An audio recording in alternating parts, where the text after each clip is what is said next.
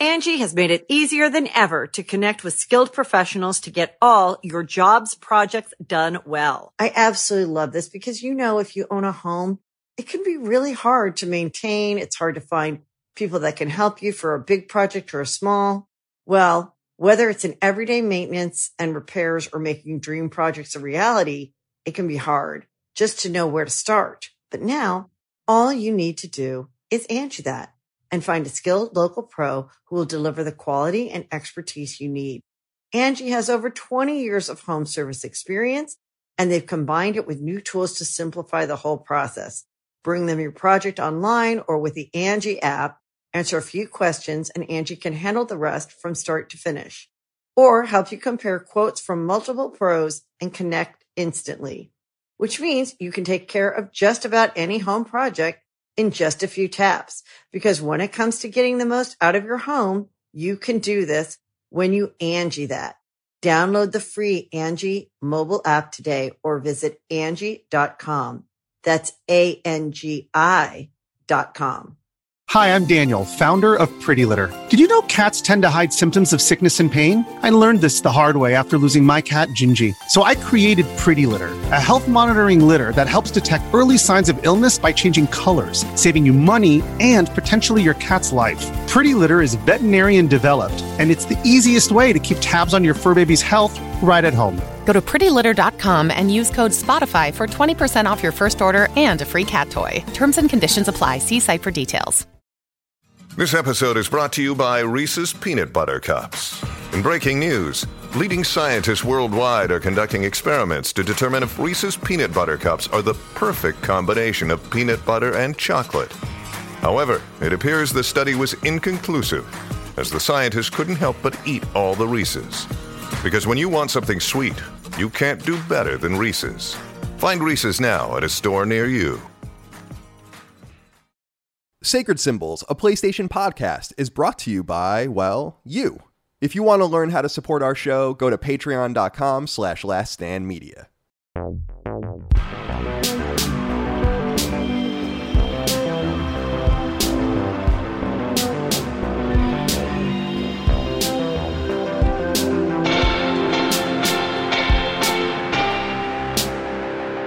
Greetings and salutations. Welcome to Sacred Symbols, a PlayStation podcast. This is episode number 183. My name is Colin Moriarty. I'm joined today by my sons Chris Ray Gun and Dustin Furman. Now, it's a special sort of episode. I'm going to go to the boys, ask them how they are, but if you're tuning in for the week's news, this will not be that episode. We want to continue to have content going out in the holidays, so we are pre recording this. And as we did, I think the last two years, we are both touching on the year to have uh, we've already experienced the last 365 days, and we are going to move forward now and talk about the games that we're really excited about for 2022. And then if you're listening to this, so next week we'll be back. So don't don't get too upset. Yeah. Don't get too worried. Take it We're easy. glad to be here with you, and you- we hope the holiday season is treating you well. But I just wanted to get right into that, answer those questions. Chris, how are you today? I'm doing all right. I kind of noticed the second we started recording that I, I forgot to clean my glasses today, which is annoying. Oh, so he's like, yeah. I usually do it like right before. I'm usually cleaning my glasses as we start hmm. because it's just a good. It seems like a good time to do it. Why not? But I forgot. We're all out. Of, We're all out of sorts. I know. I actually had to restart the show, which I usually never do. Just wasn't feeling it. Then I could hear treble barking in the background. You know, I had to go investigate that. I also feel a fart brewing. Oh, I have no. to be honest. You know, one of those ones that kind of linger, and you you're not certain that if you let it go, Anything could happen. things might happen. Anything can happen. Yeah. Mhm. So that's how I'm feeling today. But uh, Chris, it's good to see you. Dustin, how are you today, my friend? Doing great. I'm I'm pleased because they put for pre-order the the Persona vinyls, which there's a box set and it's four hundred dollars. I did not do that, but the uh, I always told Holly, I, I told her, I said, listen, if they ever put the Persona 4 soundtrack on vinyl, I'm buying it no matter what. And today's the day. I did it. 120 bucks, which still Absurd. it's it's a, a lot of money, no doubt. But I don't spring for these things often. So I Sure. thought, you know what?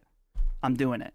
So So who am I got- to judge? I mean, yeah, I, I spend a lot of money on to- toys from the '80s, so who am I to judge? yeah, just uh, expanding his vinyl collection uh, on a great soundtrack, by the way. that's right. Yeah.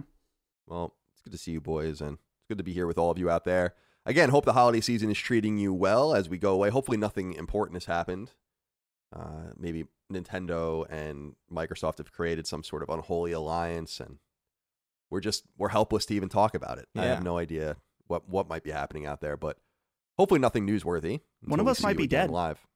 That's Th- true. that's too. also- yeah, that's Yeah. That's Well, also if someone- extremely Five. possible. this will exist. I assume YouTube will exist in 100 years, and so these videos will just always bounce around, I assume, just into deep, deep obscurity. Yeah. But someone could be watching this in 2100, and yeah, we are dead. Y- Yeah, we're we're dead yeah. as we're dead as hell. You know what's you know what I think about a lot is it's the fact that like we we have recorded so much of ourselves in such a way that our great parent great grandparents like could not have. So like just the, the Oh, eerie definitely. the eeriness of being able to like watch 207 70 whatever episodes of your great grandfather talking about anything must be so bizarre. And it's something we have no idea, but you guys will if you're watching this in 2200 or whatever the hell. Oh, uh, oh, definitely, definitely. And it's interesting, but you're right because especially, I've put probably I, I've talked about the 10,000 hour mastery thing with podcasting before, and how I think I've surpassed that 10,000 hour mark.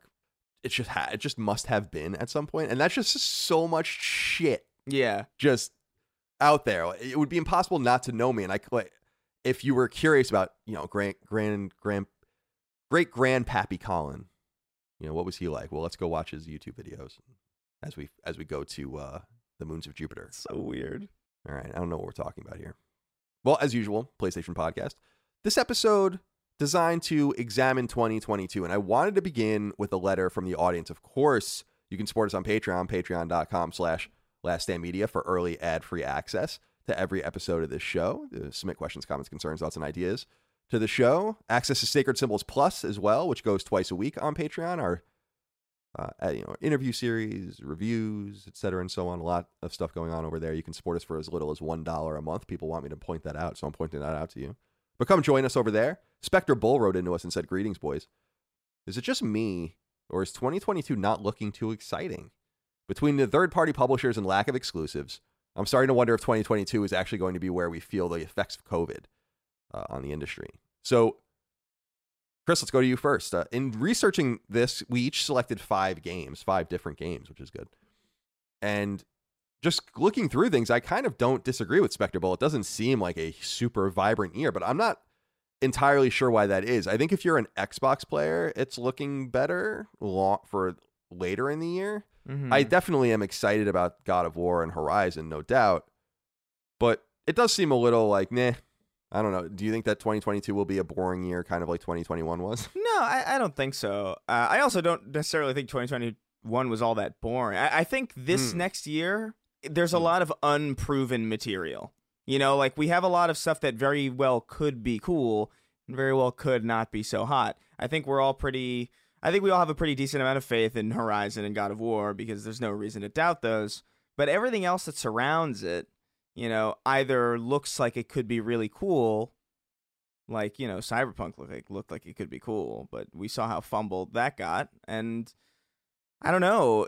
There's a lot of games on this list that it's it's kind of up in the air as to whether or not these things are going to land or not. And I think the more exciting thing about this next year is kind of wondering which ones are going to hit and which ones won't because it seems like a pretty even keeled year for like anything to kind of surprise and like kind of Hmm. take like we don't know like between like Forspoken and and like Suicide Squad and and all these Hogwarts Legacy.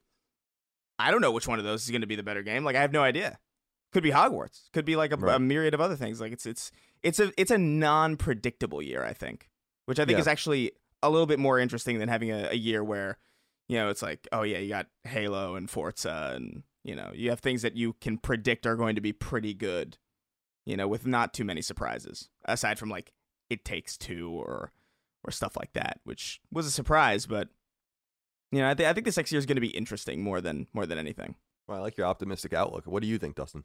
When I was researching titles to talk about for this episode, I was realizing the the same thing is that there's a lot of games that I feel like I've got my eye on this Mhm. year. A lot of games like Chris was saying that have seemingly a lot of potential but also red flags that you know make you question should I be excited about this? We're gonna have to kind of wait and see. And Yeah. the other thing that I was just thinking about this year is that I wonder if this will be a year where we see a lot of games announced and released in the same year.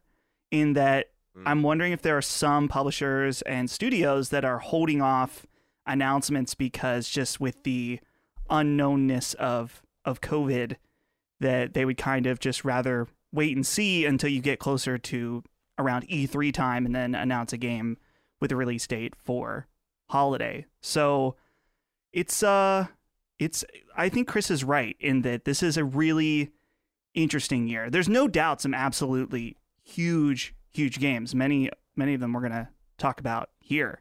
Um, and not just from PlayStation, but we mentioned Xbox and surely Nintendo will release their follow up to Breath of the Wild, which is notably one of the best games they've ever put out for a lot of people. So that's going to be interesting. Mhm. But it's uh, I think I feel like we should term it the wild card year for right now. Mm, Mhm. mm, Yeah. mm.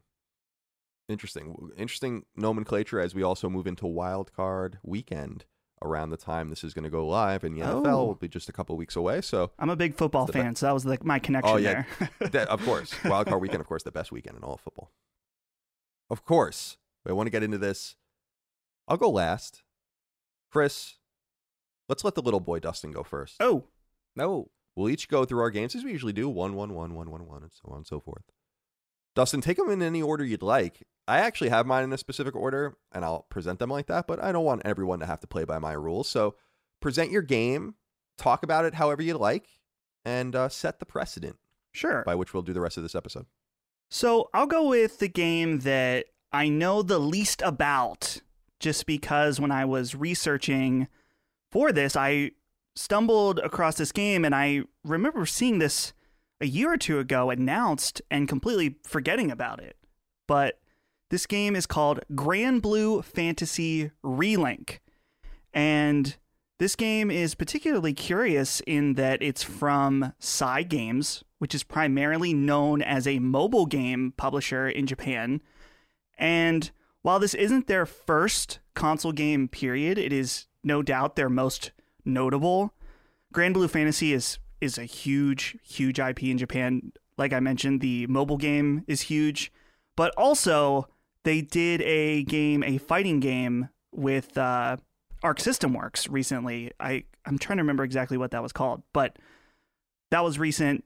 And so, what's uh, weird about this game also is just that this initially started as a collaboration between Platinum Games and Cygames, and then at some point, Platinum Games exited the project. I I don't know if it's known if they were if they left or they were asked to be. You know, they told them they were removed, but in watching the gameplay, this game looks awesome. It is a mix of platinum style combat and Tales. Just coming off Tales of Arise, it reminds me a lot of that as well. And just a really visually striking JR- action JRPG. And I, like I said, I don't know anything about the Granblue universe or story, uh, but I was really honest. What is there? To, what is there to know? right. Yeah, Yeah, what is there like, really to know? so overall, though, I'll be keeping my my eye on this game, no doubt. the The trailers, there's a ton of gameplay out for this game. There's a one hour video of gameplay that I was scrolling around in, and it it looks really really fun. The uh, by the way, the fighting game that you were talking about was Granblue Fantasy Versus, Yes, there we go. and that came to PS4 in the West in March of 2020. So you'll already have that out here. And I'm actually looking at the the roster of characters. These these names all mean something to someone. Zeta, Hmm. Vaseraga, Djeeta. Damn. But, but March I don't know. I don't know anything about that. March 2020 is like a rough time for for a video game to launch because that was like just Doom Eternal Animal Crossing month. That was just like nothing. Nothing was. That was also through. the end of the world month. Yeah, I it was also the end of the world month. That's the that's the least that's the less Yeah. important part of that month. March 2020 will always be looked at as like a catastrophic month in in history, very similar to October 1929 or something like that. It was when, Yeah. when Um, Tom yeah. Hanks, when we found out he was positive, that was the moment. That was the. that yeah, so it was all all went to- downhill from there. I said I was with someone in a Chinese restaurant a few weeks before like everything went off, and I was like, thinking gonna happen. Yeah. I remember literally I said that I was dead serious. Yeah, of course. I think it was like, said on the show. yeah, I'm sure there's a whole litany of things that I said on the show. I, I think totally everybody was wrong, man. Like, I mean, come on, like, because we've been through like swine flu and stuff like that, and we were just like, ah, whatever. right. And But- yeah, H1N1 and all of that, but Yeah. uh, this was the one. This is the one God that got damn it. us. All right. Well, good selection, Dustin. Thank you for that. Chris, let's move it on to you for your first of five selections. Sure. I think I'm going to go with the one I also know the least about first because I think that just makes the most sense. I think I'm looking forward, and keep in mind, this is such a. We know so little about this that it's pretty likely not going to come out next year. I actually think it's likely going to be pushed, but it's slated for 2022, so fits the rules. Hmm. But the Callisto Protocol is something that I have my eye stapled to because this is the this weird PUBG universe Dead Space spiritual successor that you know in the wake of Dead Space remake uh, being confirmed and and having seen a, quite a bit of that already it'll be interesting to see a reimagining or like kind of a spiritual successor to that series with proper next gen technology behind it in a universe that I, I I'm just baffled that it's taking place in. The PUBG name doesn't do much for me, but Dead Space is so great that anything that promises to harken back to that in any way, shape, or form already has my immediate attention. So this is one that I am cautiously optimistic for. We've seen very little of it. We've only seen, I think, a CG trailer of it when it was announced, and we haven't heard much from it since. But this is, if this launches in 2022, like they proclaim it will, this could be pretty fucking cool. I agree. I think this is a great selection. I don't know if it'll come out this year, or uh, I guess I should say 2022. Either we're almost in this year, Yeah. but coming to PlayStation 5. So first of all, one of the things I'm excited about with Callisto Protocol is that it's a PS5 game. And It is not a PS4 Right. slash PS5 game. So that's number one. Number two, Glenn Schofield, right, Mhm. attached to this great shooter name, and also one of the creators of Dead Space. So we have that to look forward to, and I love the idea of shared universes. I'm going to talk about a game in a little while that is also in a they're attempting to create a shared universe, although it's it's less obvious what they're doing with it. And um, I I dig that idea a lot. I don't know why I like that idea because I think it kind of limits you narratively, but I love the idea of things, even if they're not necessarily interdependent. And I I'm curious. This takes place many years in the future of PUBG. Yeah. So, like, I think hundreds of years in the future of PUBG. So I'm curious, like, what is even the relevance of of the game to the Callisto Protocol? Reminds me of a much less in, uh, intimate version of what Dust 514 was going to be on PS3 in connection to, Eve. of course, Eve Online and what CCP was doing. So, and that was, I remember being, you can read this gushing shit I used to write on IGN when they announced that. I was like, this is unbelievable. Because I really thought that that was such an unbelievable idea that these planetary battles are happening in Eve Online and you are the, the dudes on the ground fighting like the actual battle and being, d- but it was too complicated to understand. It was too complicated to work, and it's never been attempted again because it is clearly too complicated to do. So I think this is a great selection. Uh, shout out uh, to Craft Onford, um, which is the South Korean company, of course, that owns PUBG. That's trying to push that universe a little bit, and I think that they have to push or die because PUBG is just no longer the the name anymore. Yeah, it's not. All right, boys. My first selection, and I'm going in order of, of excitement for me. It's it's a game that was brought up early in the show, and it's it's Hogwarts Legacy. And we actually have a letter here from Dale Catraco, and I hope I'm saying that right, who wrote into us on Patreon and says, I'm looking forward to Hogwarts Legacy. I grew up with all things Harry Potter, but in the last 10 years, there has been anything comparable to the wonder and awe of the original books and movies. I'm hoping they can take what made Harry Potter great originally and put it into this game. Nothing would be would be better than taking me back to some of the best parts of my childhood with a game like this one. Here's hoping. So my excitement for this game is not rooted in much because I like Harry Potter. I read a few of the books in high school. Mhm. As I said, I don't. I'm not familiar. I don't remember really what the story's about, other than that's like about a, a fucking orphan wizard and he lives under a pantry and shit. That, that, that's really what I remember about about about. And then he goes to school and he has meets friends, or whatever Yeah. but I don't remember the ins and outs of it whatsoever. It's been 20 years probably. And anything after Azkaban, I just never familiarized myself with in any way. Same. So this is a, and there's going to be another game like this too later on. But this is a game that I feel like will allow me to finally find a connection to that universe because I know that I like that universe. I liked the three books that I read when I was a, when I was a teenager. I liked the movies. I dig those characters in that world and the magic and the the wizardry or whatever. But it just I never had a way to stick with it. I just didn't stick with it. You know, you guys know me. If I miss one thing, I'm like, well, I'm out because how am I going to you know, I'm still catching up on the MCU. I'm in 2009 right now in the MCU. oh my Right? god. We're about to watch Iron Man 2 in January. So it's going to it's going to it I knew that once I lost track of that I was just gone and I feel like Hogwarts Legacy is just going to be a way for me to connect with this universe and hopefully a way that allows me to experience it, get something out of it and hopefully my hope is to convince me to go, "Hey, go let's go, man. You know, go back and and check this out." There are quite a few universes I want to do that with. Like I really want to re- reread Dune, and I know that's going to be a whole thing for me too. So this might be flighty kind of a flighty kind of want, but Hogwarts Legacy is not a game I'm excited about because of who's making it. Avalanche Software is making it.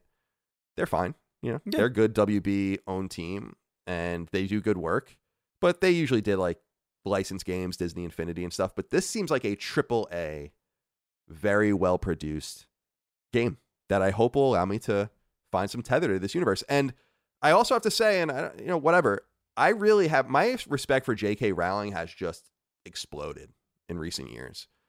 I know that she's very controversial for some people, but I feel her outspokenness on women's issues is refreshing. And I think she has everything to lose. And I appreciate that about her too. So I would also like to reward that in some corporate way, in some sort of commercial way, because I don't have any interaction with. She writes like these mystery novels, and she writes the the Fantastic Beasts. I don't. So like this will Yeah, be a yeah. way to to you know "Oh, here here you go, J.K. Uh, good work. Keep you know whether you agree or disagree. I appreciate your bravery and your boldness. I don't think a lot of people do that anymore, and uh, so I wanted to throw that out there as well. So I'm excited about Hogwarts Legacy, hmm and uh, I'll leave it there. If you guys have nothing to add, Oh, I, I have something to add here, Call. please. I'm also excited because I was realizing I'm I think I can consider myself a big Harry Potter fan. I'm just not the type that make it my personality. I grew up, I read all the books, saw all the movies. We would go at midnight when they premiered and stuff.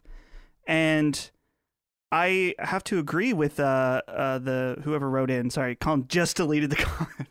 the Yeah, I the deleted write-in. it. Sorry, It's okay. Mystery man. I have to agree. I do that. I do that on some documents. I'm sorry. It's the only way I can keep focused. Yeah, no, it's okay. next.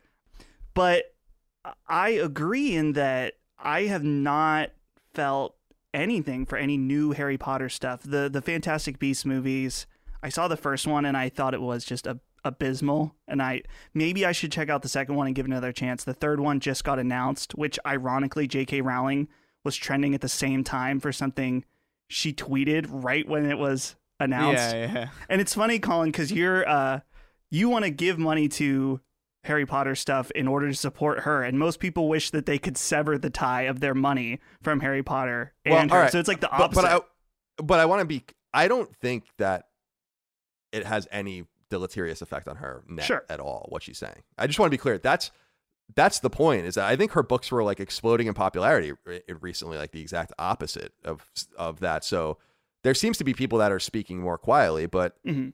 fuck, why, why can't you speak out? Sure. You know, I'm with you. Have uh, have I, I I think that that's awesome. No one's no one's afraid to say things from one side of, of any narrative. No one. Yeah. There's no social cost. There's nothing to lose by by saying certain things. And I think when people say totally normal, logical, reasonable stuff, like I think I went when we did the when Troy Leavitt got fired from Avalanche or left in quotes Avalanche. Remember we we went into that and I, I remember remember I I said I went into everything J.K. Rowling said because I was like, what did she say? What did she say? And I couldn't find it because it doesn't exist. Like it just doesn't, you know. Like I'm sorry. So, uh, but regardless, you're right. So a lot of loud people in the industry are going to be very anti Hogwarts Legacy, no doubt. Oh, Right. I can't wait to see the Kotaku shit and the Polygon stuff. But That's so weird. It's gonna happen. She's a she has like pretty much she's basically a billionaire basically like she has so much she has such an insane amount of money that like even if you boycott the whole it's not gonna do anything like it's such a weird just enjoy the game I guess if you want to or, or just don't play it if you don't want to I just I don't understand we've talked about boycotts before and like how I just I Mm. just don't I just really don't think they even matter these days but I gotta say Harry Potter is one of those weird things where like I got I was super into it when I was young and I just felt I was kind of like you Colin where I fell off I fell off after Azkaban I was like all right well Yeah. it's getting to like it's getting to the point where all these movies are like really really blue and I can't see anything and I'm like ah. Yeah. Yeah, I like the whimsical tone of like the first two and the third one was pretty Sure. good too but I was like ah, I'm, I'm I'm done but Chamber of Secrets as a as a as an actual like video game is Dude. awesome like yeah. the, the Chamber of Secrets video game from I, don't even know like it, it was like EA, I think, right? it was EA. It was it was early Xbox, uh, PS2.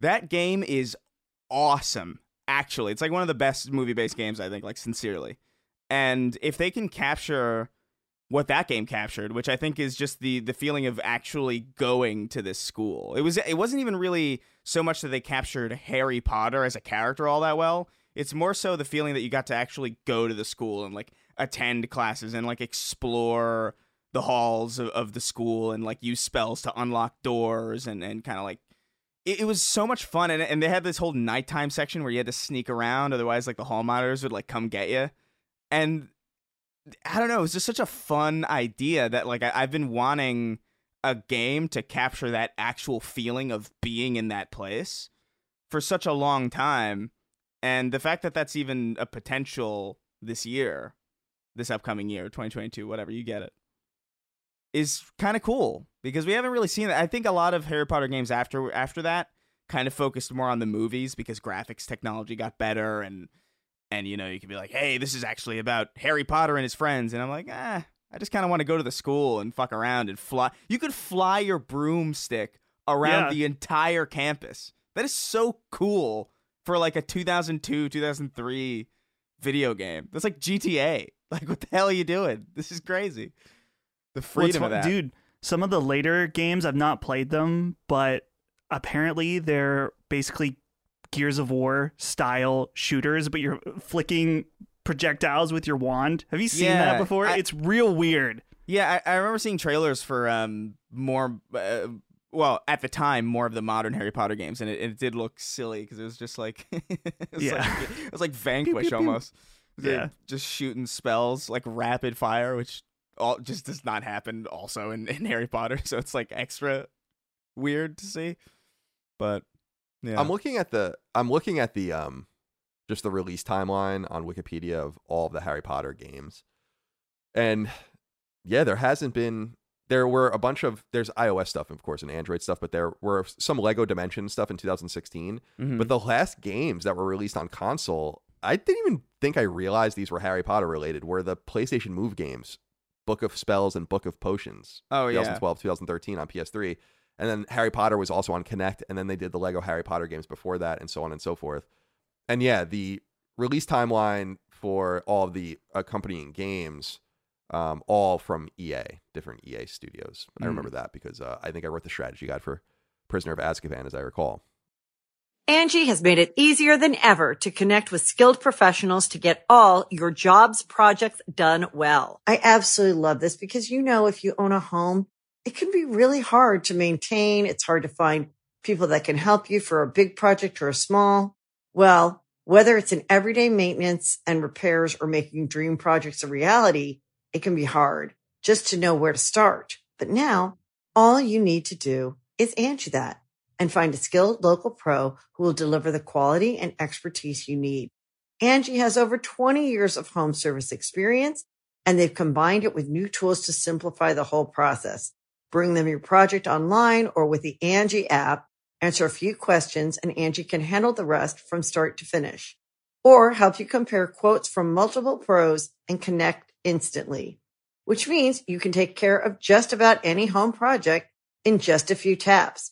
Because when it comes to getting the most out of your home, you can do this when you Angie that. Download the free Angie mobile app today or visit Angie.com. That's A-N-G-I dot com. If you're an athlete, you know the greatest motivator of all is the fear of letting your teammates down. After all, a team is only as good as its weakest link. So you owe it to those wearing the same jersey as you to be your best every time you step on the field. That's why there's no vape in team. When you vape, you can expose your lungs to toxic chemicals that can damage your lungs. If you're a step behind, the team's a step behind. Brought to you by The Real Cost and the FDA. All right. So let's go back to you, Dustin. Colin, And we'll select your your next game. Yes. I've cheated. What I've put a game that is currently unannounced for PlayStation, but I'm confident that it will come to PlayStation. Okay. And I'm also biased about this game. And that would be Nobody Saves the World from Drinkbox. And I say I'm biased just because my very first time ever doing games industry work or whatever was at PSX. My very first show was writing for the website that me and my friends started and doing videos. And we were seriously nobody, no audience, uh, bare like barely any audience, and we had next to no viewers or subscribers on YouTube. But Graham from Drinks Drinkbox was exceptionally kind to me and the team, and has lightly stayed in, in contact with me throughout the years, and we've DM'd here and there. And Colin, I know you're you're friendly with him as well. Mm-hmm. And I I've said this before on the show, but I never forget the people that were just exceptionally kind when they had absolutely no reason to be. And so, yeah, I I will always be super, you know, appreciative to him and and Drinkbox for that. Anyway, that being said, Nobody Saves the World is currently announced for PC and Xbox, which is very odd being that was their previous games were initially PlayStation exclusive at launch. And Yes. so they I think they did a they did a Switch game too, right? At some point. I think I'll look, but Yeah. So this one, I'm, uh, I mean, I'm, I would be very surprised if it remained an exclusive. I think at the absolute latest, it will be early 2023, but I'm guessing it's going to be even less than that. Who, knows though? But either way, Drinkbox makes amazing games. Guacamelee 1 and 2 are both incredible. Guacamelee 2 in particular, I really, really loved and was really just shocked at how beautiful they made a flat 2D aesthetic on PS4 Pro at the time in 4K. They have like really unique lighting systems to light their environments that is just really, really cool. And this new game, Nobody Saves the World, is an action, a top down action RPG game where your character is named Nobody and you can switch into different characters and level them up and gain new abilities. What is cool or what I found appealing about the the videos I've seen is just that there's some elements of mixing abilities that sounded really cool and as you unlock abilities you can attach them to different characters for unique combos. For example, there was there's abilities where you can poison rooms and then there's abilities where you can light poison on fire and so it has some of those combos that allow you to be creative with with the combat. And of course this game just visually looks absolutely awesome. I think they have such a unique style. They have a, a, a style that is uniquely Drinkbox So when you see it now from their previous games, you just know that uh, it's them. And so I'm I'm excited for this game. I like I said, I feel confident that it will be on PlayStation probably next year or shortly after. But I'm looking forward to this one quite a bit. Yeah, I was looking. I don't know why I thought they did a Switch game between Guacamelee 2 and this, but I think this was the game I was thinking about. Mm. So, th- yeah, this is the first time that they're not launching on PlayStation. You'll recall that their first game, Tales from Space, about a blob, came to PS3 in 2011, and they were prominent Vita supporters. That's why I became friendly with them. They had a Vita launch game that was exclusive to the console at the time. It was later ported called Tales from Space, a sequel, Mutant Blobs Attack, that people might recall from 2012. And then, of course, tw 2013's Guacamelee. I was a very vocal advocate of that game from the very beginning, and that was a PS3 and Vita game. And Sony had an interesting relationship with Drinkbox because they funded that game through what was called the Pub Fund at the time, which was basically a loan system in in basically a 0% loan system or something to that nature in exchange for the interest being exclusivity for a little while and then you can bring your games elsewhere. And of course, 2016, they released a Vita exclusive called Severed. And that was awesome for them to do because that was not smart commercially for them to do that. And that game was made for the Vita. And I know it later came to Switch, 3DS, and Wii U and stuff like that, so other people got to play it. But uh, shout out to them, of course, Drinkbox, old Yeah. friends of mine as well.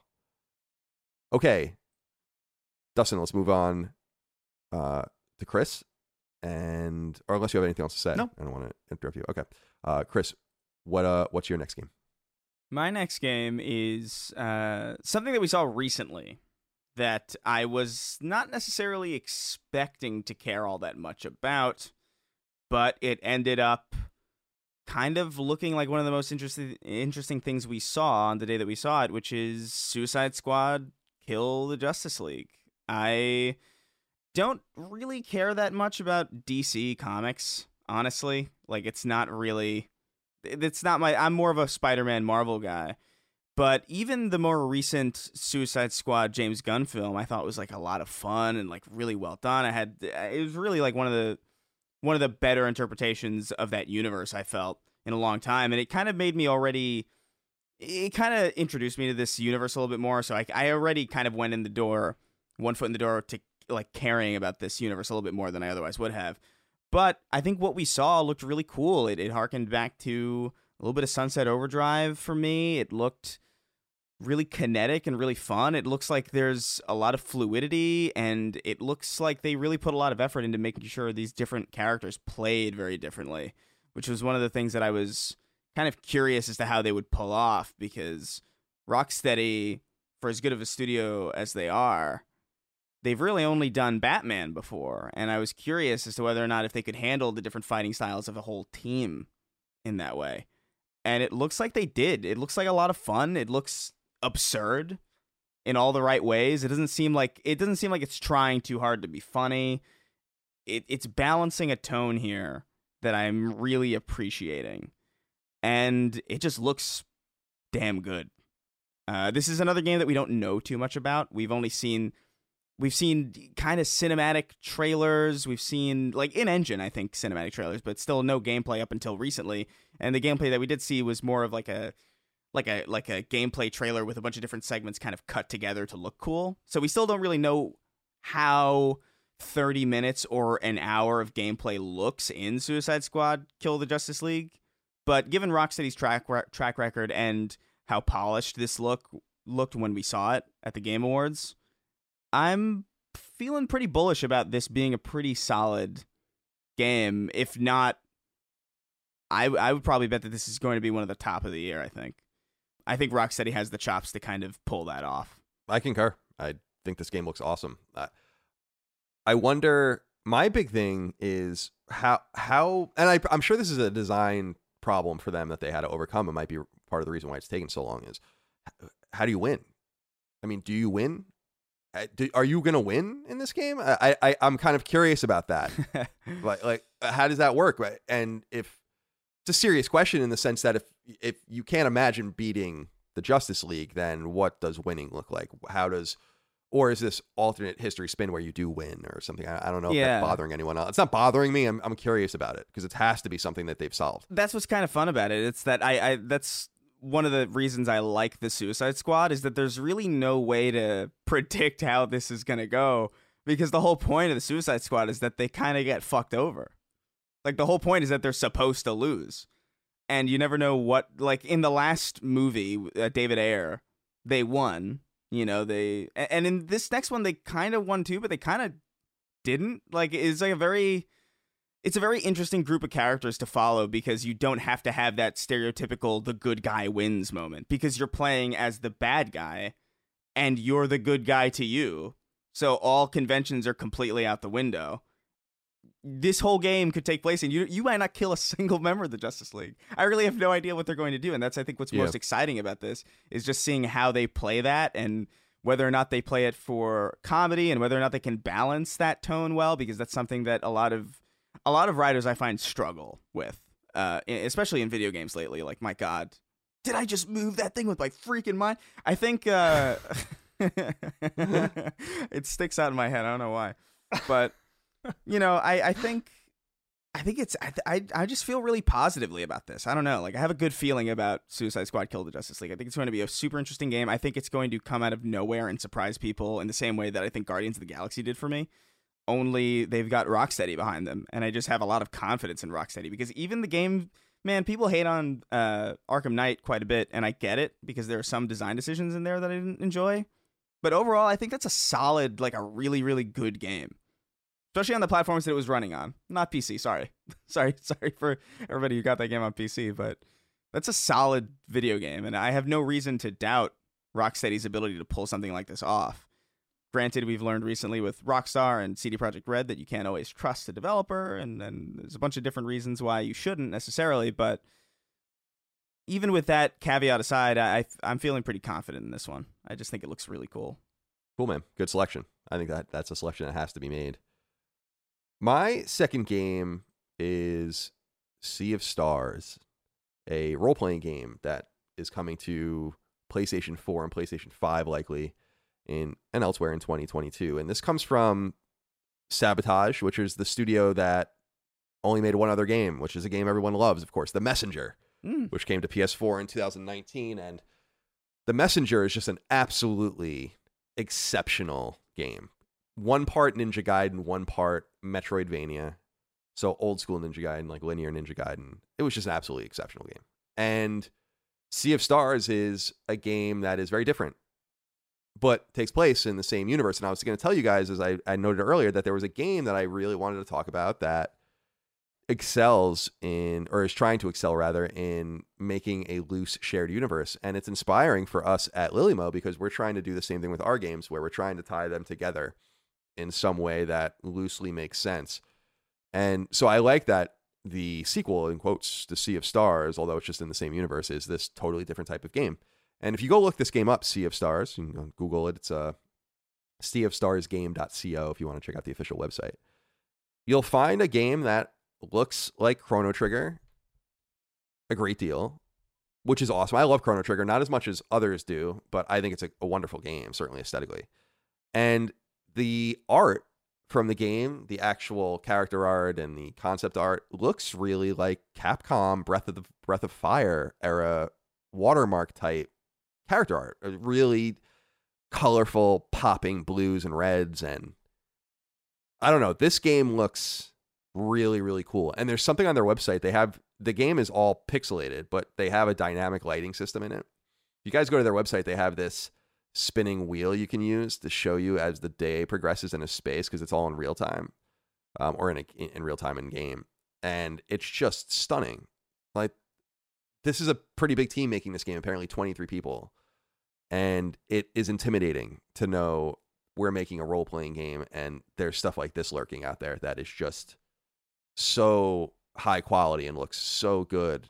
I can't ignore that this is a must play for me and the messenger i think lost a little bit of its juice for playstation audiences because people will remember that it, it first came to switch in 2018 so by the time it came to ps4 it didn't really have that same that same uh, momentum anymore but if you haven't played it you really should it's obviously you want to look up a trailer and stuff it might not be for you but I, I you'll see it and you'll know that i love it and if you know the games that i love then you'll have some sort of way to identify it but sea of stars shout out to them sabotage studio hopefully in 2022 we'll see this game. That's what they say. Yeah. And so that is my second selection. Dustin, what is your next game? So earlier in the show, we talked about how this is games we're keeping our eye on in some instances. And this one is one that I don't even know if I can confidently say I'm excited for. I'm interested in it and I'm hoping that it ends up being good, but there's many, many red flags. And that is Forspoken. So this is the team behind Final Fantasy 15, which is a game that I enjoyed despite thinking that it had a lot of issues. And this one is kind of odd in that it's a Japanese team making it, but they're using American actors and American writing talent. And it seems to be following in the footsteps of Final Fantasy 15's gameplay, maybe a little bit more fluid with more traversal options. But what I've seen from the gameplay looks pretty promising. I'm very intrigued and the the main issue though is what Chris mentioned earlier is that the some of the dialogue in the story just seems totally cringe to put it lightly. It's oh just my god, I'll say. very very cringe. And it's disappointing. It, it's given me this weird lopsided feeling about this game that i feel like i want to be excited for. And just recently maybe we'll cover this on on sacred. Maybe we have or maybe we won't. I don't know. But they did previews for the game and dropped a gameplay video that was on their youtube and i think they gave it to ign and a few other outlets and then they removed it which didn't make any sense to me. I watched it and it didn't look amazing. It was kind of slow paced. Like the the selection of what they chose to put out as gameplay maybe wasn't the best. Right. Also, there was a lot of technical hiccups and stuff. So I'm wondering if they just saw the reaction to that four minutes and thought this is going to live forever as something people click on to see gameplay. Let's let's remove it and add something new later. But I I kind of would have thought they would have had a new video out by now to Yeah. replace that. So the fact Yeah. that they haven't put something out is very uh, suspect to me. But either way, I don't want to judge this game too early. yeah. It's uh I think the weirdest part of all is just that it's it's very uh, in anime there's the term isekai which is supposed to be it's an entire subgenre of anime that all basically has the same kind of plot which is you a normal person from our world gets transported into a fantasy world that's like a video game Sword Art Online, whatever, stuff like that. Sword Art Online is that Yeah. exactly what I was thinking. That's of. yeah. probably the most popular isekai anime. And so this is an isekai game. It's just done in such a, a unique way with its actors and its and its writing. So I don't know. We'll see. Like I said, red flags. Yeah. I uh it's weird because I, when we first saw this game, I remember being pretty excited about it because I feel like the the first selection of gameplay that they showed with no dialogue, it was like it was very minimal what they showed. Right. But I remember being impressed by it. I thought it looked really cool. I thought the movement looked really fluid. And then the second trailer had talking, and then I was like, ah, no talking. maybe It's maybe better when you weren't talking. Yeah, it's better when you. it's better when you weren't talking. and then this next one was just sort of middling. So it's just I don't know. Like I, I like Dustin said, uh, we don't want to judge it too harshly. I mean, I, I judged the hell out of Death Stranding before that came out, and look at look at how that turned out. So this could be great, but uh, I'm nervous about this one. But I am looking cautious. I, I'm I have my eye on this as well. Like I'm looking forward to playing it and seeing how how it actually all shakes up. There's to your point, interesting writing talent attached to the game. It's Yeah. Amy Hennig and her longtime partner, writing partner Todd Stashwick, who worked on the Uncharted franchise with her a little bit, and Gary Whitta. So pretty serious writing chops. I just don't know that you can make this cool for me, no matter what you do. Although I'll try to be open minded and wait, and I, it's certainly not going to be a day one purchase or play for me. But the name Frey Holland as the protagonist really bothers me because she's from New York City, and obviously New York City is New- you know New Holland. So I it's a little too on the nose, a little bit corny, but whatever. We'll see. I don't want to judge you too harshly. But Final Fantasy 15 team, that's what scares me. Hmm. While we get the Final Fantasy 14 guys working on Final Fantasy 16, which by the way is not on the list because it is not confirmed for a 2022 release, and uh, Mhm. some of us didn't break the rules as we played the game. Okay. So that leaves one of three for you to select from, Chris. What is your next game? Oh yeah. So I'm going to start with I, I've reorganized my list on things that I'm most excited for. So number one is going to be my most the, the one I'm most excited for, and this is just something that's on the way. But I think obviously, God of War Ragnarok. I mean, you can't like I'm looking forward to this. I I, I did. I did feel a little iffy on the trailer that they showed because it did look a little samey to the previous game, but at the same time, I think the previous game was so good and so polished and so well choreographed and well shot that I, I think I think I think the sequel's almost a victim of the first game's success in the sense Mhm. that there's really only so much higher you can climb for a game like God of War. Uh, I, I would hope like you know 60 frames and stuff like that would be an obvious thing that we're not really seeing in the trailer because it's a trailer. But I think you know th- just the visual fidelity and the art artistic direction and just how surprisingly good God of War was to me because I was not expecting it to be that good. I really was. I remember God of War was coming out and I was like, "Ah, man, they're doing they're doing a Last of Us God of War. Kratos has a daughter. It's like it's like yeah, or a son, you know, like it's just it's just one of those weird things where it's like they're just going to give every single grizzled ancient PlayStation character a son now and or like a, a child. And it's just like it, I, that's how I that's how I felt. That's how I felt and I feel like a lot of people Twisted I felt that Metal, way. totally, I totally understand what you mean. Yeah, it's- is funny when you think about it. It is yeah, it's just think it. yeah, the clown from Twisted Metal has a son. Yeah. Uh, it, it just at the time I remember feeling like they're gonna go this route with everything. It's just gonna be dire and serious the whole time, and then they did it, and I ended up liking it more than the original games. And you know that's hard to do. It's a very difficult thing to reinvent a series like that and do it in a way that's very quality. I thought the single shot camera was really cool. I, th- I thought the story was awesome. I had nitpicks about it. The the the the, the menu navigation in particular, I thought was a bit much. I thought some of the RPG light elements were a bit were, were so shallow that I, I I question even the reason for them being there. It's like oh, you could put fur armor on Kratos.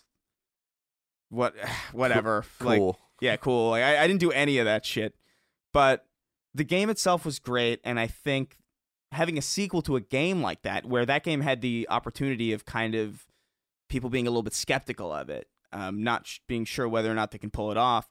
Now that we know they can, the sequel has a lot of expectations, and to be quite honest, I don't know if they're expectations that are possible to meet. I, I just, I just think this game was so cool and so good and so new that a sequel that is more or less the same is going to be satisfying, no doubt, from a narrative perspective. But I do think it's I'm a little less excited for this than I think a lot of people are because I'm I'm just expecting the same thing again, which is a good time. I'm I don't think this is going to be a bad game by any stretch of the imagination, but I don't think this is a game that's going to surprise me nearly as much as God of War 2018 did when it launched. That said, looks gorgeous. I don't have a problem with them reusing a boat animation. I was gonna say the boat animation doesn't stick in your craw. No, I, don't- I don't care. I, I wish more, to be honest, I wish more iconic video game series would learn eh, what they need to change and what they don't. Because there are certain things that I think are just so good that I think, like, why would you change that from game to game? Right. You know, like, just know what, don't fix what isn't broken, I guess, you know? And there was nothing broken about that boat animation. It still looks good now. So why, And that's how Kratos pushes a boat in the in the water. That's just how he goes. Yeah, it's That's how he does it. Thomas Kritz wrote into us and said, Hi, CDC. For me, it's God of War Ragnarok. What stood out most to me were the characters in the world. The original trilogy was great for the gameplay, but God of War 2018, what it, that did was make me care for Kratos. I loved Kratos and Atreus' story together, how much growth there is for both characters. I also really love the North setting. I don't really know much about Norse mythology, and the game did a great job in making me want to learn more. Can't wait to see where Kratos and Atreus' story goes. Thanks for everything and all the great shows. Hope everyone has a Merry Christmas and a Happy New Year. Thank you, Thomas, for writing in. Yeah, this is a selection that has to be on the list. I must admit that I'm a little lukewarm on this be- for the Mhm. same kind of reasons uh, that you mentioned, Chris. And I'm curious what you think of it, Dustin. It's just now that we know what we're going to get, which is something very high quality and very fun. I mean, obviously, I'm going to play it day one. I think I'm going to love it. But God of War, 2018 God of War didn't stick with me the way it stuck with a lot of other people. I was more impressed by it from a production standpoint, where Santa Monica Studio really saved their studio with that game. And it's an amazing hit. And I think it's a revival, much needed, of a character that was just really stuck in the PS2 era for me. So there's a Mhm. lot to applaud from it, but I don't know. It's just it's not something I'm like eagerly anticipating, like I even am Horizon or something. Yeah. What do you think, uh, Dustin? So I'm watching through the trailer again, and I'm I agree with you for sure that the it feels samey.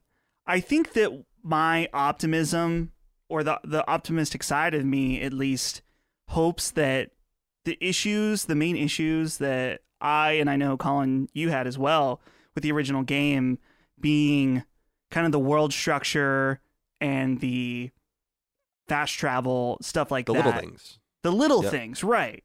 They can't portray the little things being fixed in the trailer. And I'm really hoping that that's kind of the main thing since I think overall that was the main criticism of the game from many people. I think that overall, though, and this still lingers for me, is that I just wanted this game to be PS5 only.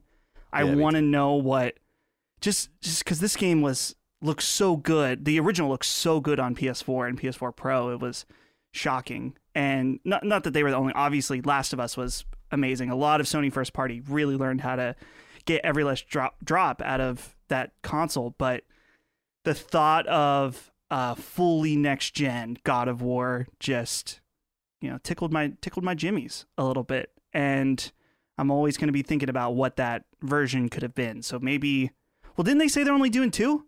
They're not doing a trilogy. Yeah, I think that was that. That the well, that they were saying that was the end of the the Norse the Norse arc. arc or whatever. What's next? So what, we'll see. what other god uh, kingdoms can they do? They should definitely leave God of War alone for a while after this. I, that's my sincere hope. The, uh, but Yeah. the probably know American gods, the founders. The American that would be awesome. I mean, Dude, he Bioshock takes out Infinite. George Washington. very very Bioshock Infinite. That's one of the cool parts of that was like the the reverence they held for specifically Washington, Jefferson, and Franklin. I, I loved that. yeah, That the was so Iron neat. Patriots or whatever those machines. That would. Right. Yeah. And they would like talk shit to you and Bioshock Given The it's so cool. patriotic Fuck every fuck all you guys who like hate it for no Yeah. reason. yeah, you're dumb as shit if you don't like Bioshock. Infinite. Ooh. People are gonna be mad at that, but I, I respect it. I stand. I stamp that as well. Bioshock Given and All haters right. stand down. Yeah, Stand down. stand down. All right. Uh, next up for me is maybe going to be a surprise for people, but a very similar selection to. Oh, by, by the way, before I even say anything else, though, I did want to say this. Forspoken, May 24th. God of War Ragnarok. We don't have a date yet. So I just wanted to throw Yeah. this out there. But I wanted to select next for me Lego Star Wars The Skywalker Saga, which we do not have a release date for as of yet.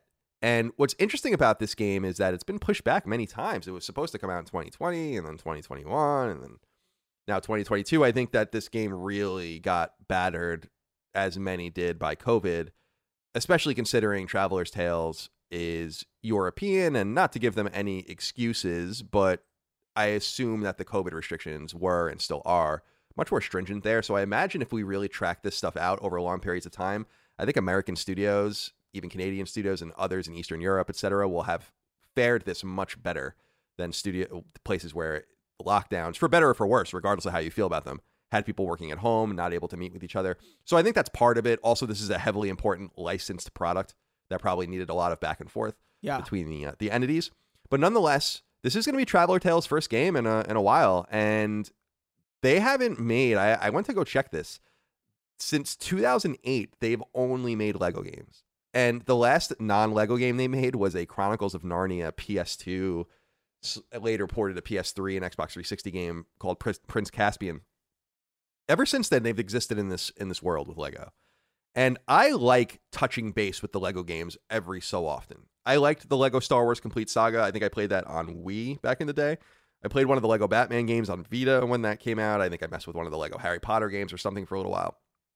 And I feel like very similar to what I was saying, although in a different regard, to what I was saying earlier about connecting me to different universes and trying to give me a way in, specifically with Hogwarts Legacy and Harry Potter. I feel like this will be a way for me to kind of reconnect, not only with Star Wars, but because I know Star Wars, I'm like I know Harry Potter, but make me like Star Wars again. Like make me give me Star Wars that makes me feel good about the franchise. I feel like this game is going to be full of that kind of stuff, even from the games like Episode Two or whatever that, or movies rather that aren't very good. I feel like there's just going to be a lot to like here. I feel like it's going to be very fan servicey. I feel like it's exactly what I want as a Star Wars fan.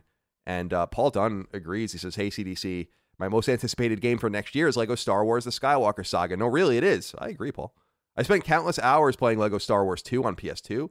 The combination of expressionless Lego bricks, ridiculous sound effects, silly yet ironic humor, simplistic combat, and an addictive collectathon is an experience that I don't think many game other games offer. The new updated combat and added voices have me cautiously optimistic that the game I loved as a child is going to evolve into something I can enjoy now as an adult. Sometimes it's easy to forget that video games are just that games. So even if this one is bad, it's not going to be bad. I know I will be chasing those gold bricks and mini kits like it's 2006. The nostalgia is strong in this one, definitely. Mm-hmm. And it's exactly what I'm looking for too. I remember when Spyro came to PS4, and I just for like a few weeks was just playing those games because I was just so into the collectathon. So I agree with you, Paul. I think that that's going to scratch an itch for me too, unlocking all of the characters. I think there's five stages per movie, so nine times five, 45 stages, like different worlds to explore. I think there's like three or 400 characters. There's going to be all these different collectibles. I'm excited about it. I'm really looking forward to this. Want a release date. Anyway, I've said enough. Dustin, what do you think about Lego Star Wars The Skywalker Saga? The most exciting thing about this game to me is that they're changing up the Lego gameplay. The gameplay I've seen is much closer to the character. Not quite a third person overview cam, but definitely it's different than the old games. It kind of reminds me before with Lego games, it was kind of common to say, well, once you've played one, you've kind of played them all. There's different characters and abilities, but they're the same format in the, presented in basically the same way with some variations. They added open world elements to one of the early Marvel ones on on PS4. But you know, it was kind of like Pokemon. They're they're good. They changed the monsters up, right? This feels like the the perfect change up at the perfect time where maybe Lego games Lego games have been stale for me for a while. But the the trailers of this just look really I guess ambitious is the right word to put right word to put to it. Just that mm-hmm. there's vehicle sections, uh, either on on a planet or in space. Just it looks uh, like a, a total evolution and not just another Lego game. What do you think, Chris? Anything to say before we move on? Yeah, I, I mean, I think it looks cool. I, this the, Lego is uh, a series that I have very, very minimal experience with. Uh, I'm an only child. I had like some nieces and nephews. I would play Lego games at their houses sometimes. They're never my favorite things. Star Wars is not my favorite thing. This is probably not going to be something I jump into unless a lot of people tell me that it's really good, and then I might. Uh, but I do think this is probably going to be a, a good game. Like I don't think anybody's I don't think this has a shot at being like one of those like oh it's a two out of ten. You know what I mean? But doesn't necessarily scratch an itch for me. And and what what I think keeps Lego from being interesting to me is I, I feel like Lego as a, as a game series. I I think they need to get a little bit ballsy. I think they need to do you know Lego Sophie's Choice. Mm. Or you know, or, or Lego, Lego Schindler's PlayStation. List, you know, just something like really, Le- Lego The Green Lego Mile. Schindler's. You know, I want to see that. Well, they have the uh, they have the Lego Seinfeld kit that you can buy now. So if, maybe that's... listen, man, if there was a Lego Seinfeld game, I would, I'd have the special edition of whatever the hell that game was. I don't know how you would make a game out of that, but Jesus Christ, just I'd add be the first combat. person to play Fuck it. it. Just add combat. Yeah. Yeah. Why not? Well, I was gonna say you might have a a thing against Traveller's Tale as well because of course they made 2001's PS2 game Wrath of Cortex and 2004's Crash Twinsanity as well. Oh yeah. Uh, uh, so you know what? I didn't hate those. They just weren't as good. You oh, know, fair enough. They were just you know they existed and they were fine. Whatever. I'm glad we got the you know the better ones later. Dustin, you have two games left. Two games left. Number two, I was shocked when I went to the document because I was the last person to fill out my list, and no one had put this game. Very shocking. That's Horizon Forbidden West. And we just saw a new trailer for this at the Game Awards. We got the state of play. And I went and I rewatched both of them. And let me tell you guys, if you watch a hmm. stream of a trailer and you were interested or I don't know, if you thought anything about it, go watch the trailer again once it's re-uploaded on YouTube in full quality, 4K or whatever, even if you're not on 4K TV, the the stream adds such a level of compression that it's gonna feel like a, a totally new trailer. I just rewatched the Suicide Squad trailer, which is now in 60 frames per second, and it looks way better. Not that I thought it looked bad at the Game Awards stream, yeah, but yeah. It, it it significantly made me more excited for it just from the better quality. Anyway, my point is I rewatched those Horizon trailers and it's shocking to me just in that we were talking about God of War was my la- or was one of Chris's picks, and I was saying I was disappointed that it was cross gen. Yeah. When I see Horizon Forbidden West, it looks next gen to me. It looks like a proper PS5 game, and it makes me wonder if the PS4 version is going to be significantly downgraded or it's just Guerrilla is wizards and have made what will be the best looking PS4 game yet, which we know that they have extreme technical knowledge dating back to games like Killzone 2 and 3, of course.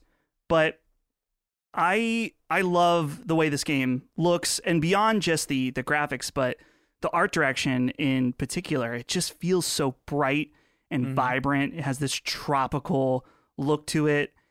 And it's funny too, we were watching the the trailers. One thing that I was really impressed by was the underwater sections. Yeah. She it looked convincing. And a lot of times underwater stuff in games just does does not look very good. And I was um, I was amazed about about this in the first game as well. So maybe it's just the fact it's new robots or whatever, but the scale of some of these creatures, the detail on them, I I can't wait for this game. And it's funny just because I was a little I wasn't lukewarm on the original. I really really liked the original.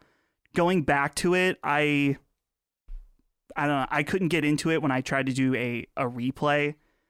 And something about this is just calling my name right now. yeah, Yeah, for Forbidden West is is going to be great, and I'm a little skeptical of how much it's going to push things because it was started as a PS4 game. So, unlike God of War, which I think might be more truly cross-gen, there was an intention at some point that Horizon would come out only on PS4. So, I mean, that was early on, but we have to remember that this game came out, the original Horizon came out about five years ago now. So, it's been a while. I love Horizon Zero Dawn. I think it's an amazing game. It's one of PS4's best games, one of PS4's best exclusives. There's no no no game holds a candle to that with very few exceptions. So we know we're going to get more of that with Forbidden West. I've stopped watching everything because I don't even want to see anymore.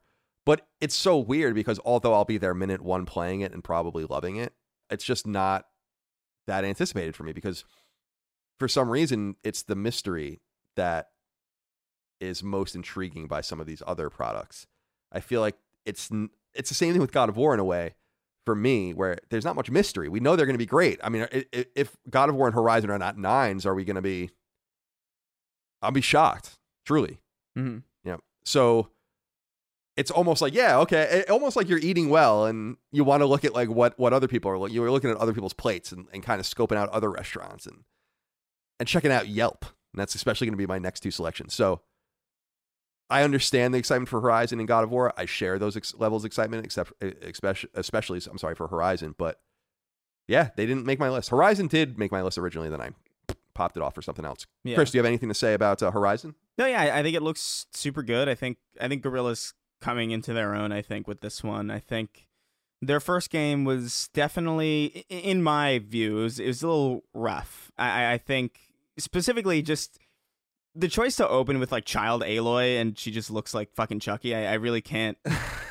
and you can tell that they were learning how to do this this new style of game, which is cool because it ended up being great anyway. It's just you can tell when something it's it's kind of like Overwatch to me where like Overwatch feels like the first attempt of a shooter. It's a good game, it plays well, but it feels like they haven't really done this before. Um, and it kind of felt that way with with Forbidden West uh, in in when I was playing it, and and just like the weird like party city beards on on people where it just didn't look exact. I don't know, it just looked strange in certain parts. But the environment looked great. That's the thing. It's like the environments always shine in their games. Like I think like Hor- Horizon Zero Dawn looks fantastic when you're looking at it just like a landscape and you're just like going through shit. It's when they close in on people that it looks a little weird. And this one looks like they've rectified that problem entirely. Like I, I didn't see anybody that looked particularly strange in these like everybody everything looks fantastic. And I do agree with Dustin. I think it looks way better than God of War does. I think largely because I think they had a little bit more room to improve.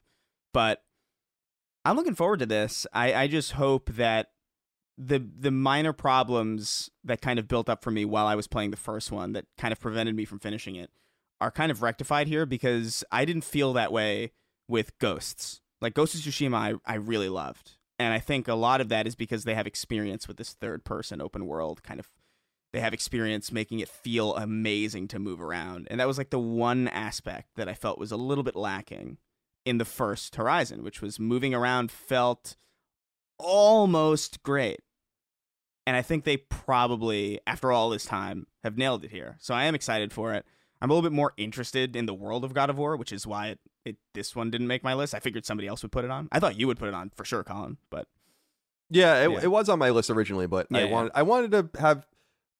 It's also important to me to like kind of sprinkle some attention towards some games that we don't talk about very often. Totally. everyone know we're going to talk about Horizon so much. We're going to talk about God of War so much, and that's going to be great. I'm excited to talk about those games. But yeah, yeah, it is. I, I understand why it would be surprising, but I also knew that someone else would have picked it up. I think that the reality is, is that, that I saw a list with no God of War, no Horizon. I think that I would have probably chosen them just because we had someone asked it. But I didn't have to, suckers. All right, Chris, let's uh let's stick with you for your second to last selection. yeah, man. I'm looking forward to Sifu. I don't know what the hell this is. It looks so neat. The, the like the animation of the fighting in this looks awesome. I think the aging mechanic every time you lose is sick. I, I just think the the visual style of this game is awesome. It's it's a small it's it's a small game, but it looks it looks in my opinion just absolutely exceptional. Like I feel like I'm I'm going to really enjoy this, and I, I hope I do. Like I, you know, you can always be wrong about these things. Anticipation is a double edged sword in a lot of cases, but something about Sifu really grabbed me. This is a, a third person kung fu kind of action brawler type deal. And it just looks it's very striking to me. I don't know what it is. It's something about this game is just calling me and I'm excited. I wa- I was disappointed when it got delayed, which I don't really feel all that often. Usually when a game gets delayed I'm like good. You know, it means there's more time to get it right, but this one I was like, ah, damn. I was like I really want to play this as soon as possible. And it's very rare that like a smaller game like this can can uh, elicit that out of me. So I had to put it here just for just for that alone, just for enticing me to that degree. But I, I think this is probably going to be really really cool, and I don't expect this. I, I don't expect to see this on a lot of lists because it is a smaller game that I don't think a lot of people are necessarily paying that much attention to. Although it's got its own you know fan base and stuff, but yeah, I just it's uh, I just think it looks cool. It'll be interesting. Be- Sloclap, French team making it, and uh, they released the game Absolver, which I don't know if people played in in the summer of 2017 on PS4, which people really liked too. And I wonder. I mean, it had middling reactions, but got some award nominations, and and, and it stuck with people. This is a very Kena like situation where it is a timed, I think maybe slightly or partially funded second party esque timed exclusive game for Sony that will later come to other consoles. Obviously, com- immediately coming to PC. I think it looks really cool. I like some of the mechanics too. It certainly feels different. And Yeah. I think that that is one of the things I'm looking forward to. It's also imminent. It comes out in early February. yep. Dustin, do you have anything to uh, to add? I like the aging mechanics stuff we've seen. That's one of the most interesting aspects of it for me. But yeah, I'm I'm looking forward to seeing this one as well. I don't know if I have much to add other than that. All right, my next game is my second to last game is Monark, M O N A R K. I'm really looking forward to this game.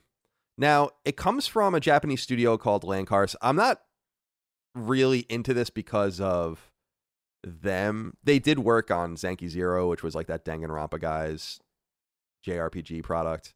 And they did do like uh, work on Lost Dimension, which was okay, and El Shaddai, which was okay, whatever. But there are some people from the Shin Megami Tensei team that have gone to, I guess, FuRyu, which is the publisher, and Lancarse, the studio, and they've made this game Monark. You can go check it out. It's being published by NIS, so you can go to nisamerica.com slash monark, A-R-K. And it's, here's what it says. And uh, I think you'll understand why I like it. In an academy linked to a mysterious realm known as the Otherworld, Four companions lead to four destinies. Nourish your ego and madness to harness the power of demons in this tactical RPG. You suddenly awaken in Shin Mikado Academy. Before you is a barrier separating the campus from the rest of the outside world. Sound familiar? Within the academy grounds are the madness inducing mist, cryptic phone calls that connect to Otherworld, and seven pact pairs, each with their own demonic authority ruled by their egos. And the egos in the game are the seven deadly sins pride, wrath, envy, greed, gluttony, sloth, and lust. And you get points and experience in those things depending on the decisions you make and the actions you take in various situations as you create your character. And it fucking looks awesome. I don't know if it's going to be awesome, but I think it looks great. I'm excited about this game. I'm looking for something like this. I'm feeling especially saucy because of Persona 4, where I'm feeling into like uh, with the JRPG genre, right?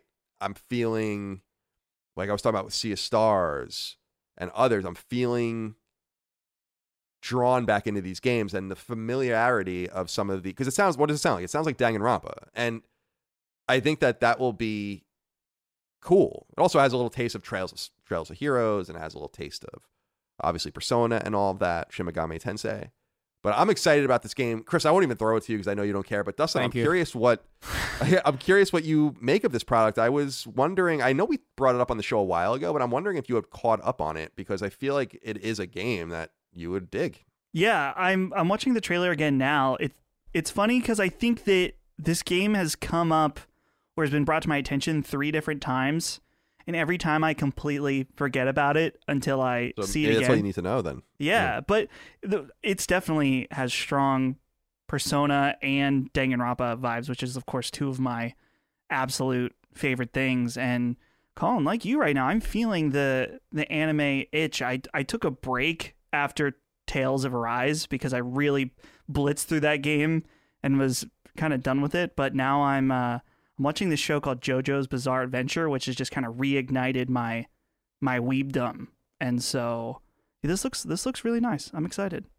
Me too. Um, this is a February release as well, and I'm looking forward to seeing if it's any good. I trust NIS in some way to identify Western or Eastern games that are that are fit for Western release. They don't always do that well, but remember, they're the ones that identified Danganronpa uh, and many others. Disgaea, of course, which is an internal product, and others. So they do have a good eye, and I'm excited about this. I, I'm a little confused why more people aren't talking about it, which is what makes me a little worried. But I feel like maybe some of the oxygen is being taken up by specifically Shin Megami Tensei 5. And this game looks so similar to that. I don't think it's going to play necessarily similar to that, but I think that's probably taking up some of the oxygen right now. Dustin, I think we all know what this game is, but let's go to you for your final selection. My final selection, of course, is Elden Ring.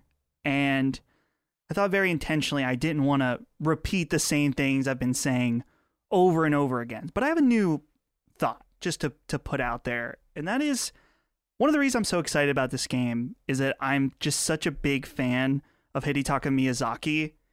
He's a really, really interesting guy if you learn about his his rise. He grew up super poor in Japan. Eventually his job, he got a job, let's see, at the Oracle Corporation and he did like uh, oh, account managing is what he did. I was trying to remember exactly what it was. So it doesn't didn't have a video game background and he decided to pivot to trying to get a job in the games industry because he played Ico. Ico had such an impact on him that he was like, yeah, this is what I I need to do. And so he ended up get, getting to work at From Software after trying to get a job at all kinds of different places and worked on Armored Core.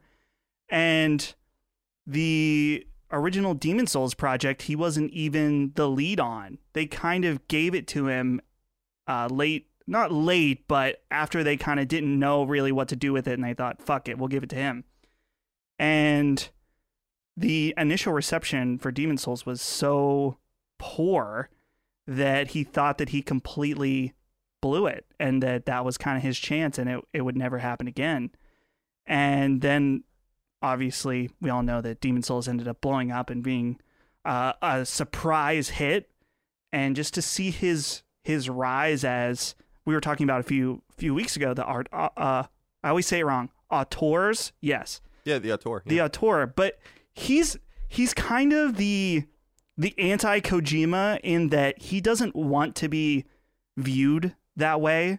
He's very private and he doesn't do I mean he does interviews but he never tries to make it about himself. He makes it about his team and the game itself and he he's just always been very intriguing to me and that's it's one of those situations where obviously the games are amazing. I love them, but my interest in him enhances the experience. And so, yeah, Miyazaki, he's amazing. And the Elden Ring, you know, we just got that story trailer that I mentioned I didn't watch at the the Game Awards. A lot of people really really liked it. He's been evolving his storytelling, uh, particularly in Sekiro, while still being cryptic and weird, was more on the nose. And of course, this game has some writing credits from George R. R. Martin, creator of uh, Song of Ice and Fire, Game of Thrones. So very lore heavy. In fact, that kind of Colin might be the, the biggest thing that would potentially inter- interest you in this game. Is just uh, it feels like there's history here in this new world, and I love that. Well, that's I got to say that's one of the things, although not to the extent you're describing, but one of the things that I thought was attractive about Bloodborne. I loved skulking around, and there's just a, person inside a door talking to you, or there's just a little mysterious sigil or note or something it is very intriguing. I like that kind of stuff. I'm I'm happy you're happy because I know a lot of people are really looking forward to it. And I I know you brought it up, and I know we brought this up in the past, but it's important to kind of reiterate and really nail into people's minds. Demon's Souls was so weird, yeah, as a product, and I remember getting Demon's Souls at IGN and like in a box, like the game, the box copy, and we were like, "The fuck is this?" And and as I've said in the past, the game came out and we didn't review it. And then people were like, "What are you doing?" It this this furor started to grow, and so we had a freelancer review it. I think it ended up getting a 9.3. Sam Bishop, who was our an old freelancer of ours, did it, and there aren't many of those. There are just not many games then or now that just arrive and you're like, "What is this?" And Demon's Souls was that game. Anyone who I don't want to say anyone, but most people who were like, "Oh yeah, I love Demon's Souls from the first second I pre-ordered and stuff," I'm like, mm, "I don't think you did." Like I, I, I, in fact, there was so little furor for Demon's Souls. The story about Demon's Souls is that Demon's Souls was a is a PlayStation IP. We know that now from well, we've always known that, but Bluepoint did the PS5 exclusive. But Sony believed in it so little that they didn't publish it outside of Japan. Atlus published it. And that's unbelievable. Like when you go back and think about that, that's unbelievable. Sony let From Software off the hook. It is one of the greatest business blunders, I think, in triple and recent AAA history. Dark Souls, by right, should be a PlayStation franchise.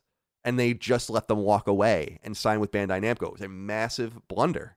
And that's what Bloodborne was trying to rectify. And now they're going to try to rectify with Bloodborne again. All right. Oh, I want to, should we, we should read this from Jeffrey Leonard. He says, Hey, fellas, my pick for most anticipated title is Elden Ring. In an industry that is spilling over with games launching in an abysmal state, it's nice to know that developers such as From Software are reliable to release a product that fulfills what was marketed to its players. I, I don't know. I thought one. No. I, am interested. To, you know what you're getting. It's not for, if it's not for you. There's no chicanery involved with how they convince gamers to spend their hard-earned dollars. I'm curious about what you think of this. I thought that that wasn't the case with a couple of their games. Uh, it's getting better, but definitely. I mean, that's the the Achilles heel of From Software is their technical ability in their their games is uh, not very good, particularly Bloodborne. Still, even on PS5, it sure it technically runs at 30 FPS, but it's got frame pacing issues, so it looks juddery and weird. Same thing with uh, their most recent release, Sekiro. If you played on a base PS4, not good. So it's I think they deliver in the quality of the game, but they're not spotless for sure. All right, Chris, I throw it back over to you. You can, if you have anything to say about Elden Ring, please do. But otherwise, I'm I'm ready for your number one. Yeah, no, I, am I'm, I'm I'm looking forward to Elden Ring, but I think uh, I I was de- I was definitely not going to steal that from from Dustin. Mm. I'm looking forward to that game a hell of a lot. I think it's I think it's going to be awesome. The fact that we have a jump button again, I'm just like I'm uh, yeah, it's yeah. a video game. It's a video game for me. Good. but I I think this might be surprising to some people because I don't know if I have that many obvious choices for 2022. 2022, like we said earlier in the show, is a wild card year. I feel like a lot of things could surprise us. A lot of things could kind of come out of nowhere. A lot of games that we think look kind of bad might might be might turn out to be complete 9.5 out of 10 material. But I am really really looking forward to a Plague Tale Requiem and honestly, I'm not even really sure why. I, th- I think I played the first Plague Tale with a bit of I don't know, maybe lower expectations than I anticipated, or maybe I just expected it was going to be one of these games that has me walking around with my wife real slow, just going through conversations, you know, like or, or just uh, I, just it, this always bothered me. Like even in the what, I know now that it's a loading thing for earlier games, like in, in the original Gears of War, where you'd be sprinting and then all of a sudden Marcus would be like, he'd put his hand up to his ear and then you couldn't Oh. move more than like a st- and I'm like, why are you doing this to me? Just let me play the game that I bought. And this was one of those games. It was a, it was a slower game. It was a game where you didn't have a lot of offensive capabilities. It was very stealth oriented, very character focused, very story heavy, a little bit fantastical. I thought the setting of just plague-ridden France was awesome. I think on a visual spectrum, I think it it really nailed this kind of middle ground between realistic and stylized. And I, I really grew to care about these characters and, and this this world and this just the technology around the rats I thought was really cool. Just the the, swar- the way the swarms looked and the way that they kind of reacted to, to, to light and, and the different ways that that played into the game really impressed me on a design front. I think it's like a really solidly designed video game. I had some gripes with it that I think were mostly technical. Like I ran into a couple bugs, uh, and there were some strange choices in in set pieces and encounters, and some of the puzzles got a little boring. But when I finished that game, I felt like I had played something that I was thankful that I had played, and seeing this tr- this new game kind of promising a little bit more offensive capabilities and uh, a little bit more of a kind of a second chance to kind of iron out those small details. If you can give me a game that I'm s- happy with but have criticisms of, I'm more than happy to see like how much the studios learn from it and how much they can improve on that original formula. And I think there's a lot to improve with the original A Plague Tale. But I think what could be there after those improvements is really cool, really special, and really interesting. And it's it is something that I'm just really really looking forward to, and I definitely wouldn't have expected that uh, before I played the first game. And I'm just I don't know I, I'm I'm feeling pretty optimistic about it. it looks cool. I'm fascinated by Asobo because the studio because Mhm. they also make Flight Simulator. Yeah, it's so And strange. so they actually have both of these products going Yeah. back and forth, which is which is cool. And uh, they're really growing into their own. I wonder if someone's going to scoop them up because they're working with Focus Interactive on Tale, which is a growing publisher, and then they have this relationship with Microsoft. So I wouldn't imagine that they're going to be independent for much longer. I would definitely No, yeah. I mean, I mean, an eye out for them. the, the sheer I, I mean the sheer versatility in, in being able to make something like a plague tale and then make fly that's so in that's way beyond making killzone and then making you know horizon you know that's such a strange the fact that one studio can do both of those things is, is is wildly impressive to me and the fact that they do both of them well is uh you know that's a that's a notch under their belt for sure. And I think that uh, I think you're right. I don't, I don't think they're going to be independent for much longer. Someone's going to scoop them up. I wonder who it'll be though. Hopefully, it's not Tencent. Yeah, I hope it's Yeah. Focus Inter- Entertainment. I'm fi- I'm fine with them building a little stable Yeah. for themselves. All right, the final game for me is February fourth, two thousand twenty-two. Gone gold already, so we know it's really coming. Game Dying Light Two: Stay Human from Techland. I can't wait. This is the culmination of seven years of waiting for this game, and Wow. it really has been about that long. I played Dying Light in 2015 and I played it again in 2017. And it's an extraordinary game. And in playing Far Cry 6 recently, which I love, there's so much Dying Light in Far Cry 6. I, I don't know if people who are playing it understand how much Dying Light influences in that Far Cry game, but it's everywhere. And I want to see if they can realize the the potential of the original game, which I think they did to a great extent, and I think they have more to prove. They took their time. They did the antithesis of what CD Projekt did, which is they just were like, "We're just not ready. We're just not ready. We're just not ready. We're just not ready," and that's annoying as fuck because this game has been in development for so long, and we've also seen them release so much DLC for the original Dying Light. You almost want to strangle those motherfuckers sometimes. But they they finally got this game out, or they're about to get this game out, and I have high expectations, and I'm going to be going into this one pretty excited. You know, the night of the day of February 4th, I'm going to be all over this bad boy. And uh, I love the way the first game tied together a very tired zombie trope with a very exciting and very nimble and very new, almost mirror's edge esque traversal system Mm-hmm. combined with shooting and action mechanics. Really fun story, fun characters, cool world. I've stayed totally out of what it's even about at this point. I don't even know what the game's about. Yeah. And so I'm amped up. Dying Light 2, Stay Human, February 4th, PS4 and PS5. I don't know if you guys have anything to say about that, but I'm writing it on my list, so I make sure to put that in the uh, in the description. All right, guys, we have a few comments here from the audience that will round out some games we didn't select. Mm-hmm. So let's read them out. Ruben Barrett wrote in, said, Hi guys, with all the craziness of Activision and Blizzard, my most anticipated game is still a seemingly little is a little suspect, Diablo 4.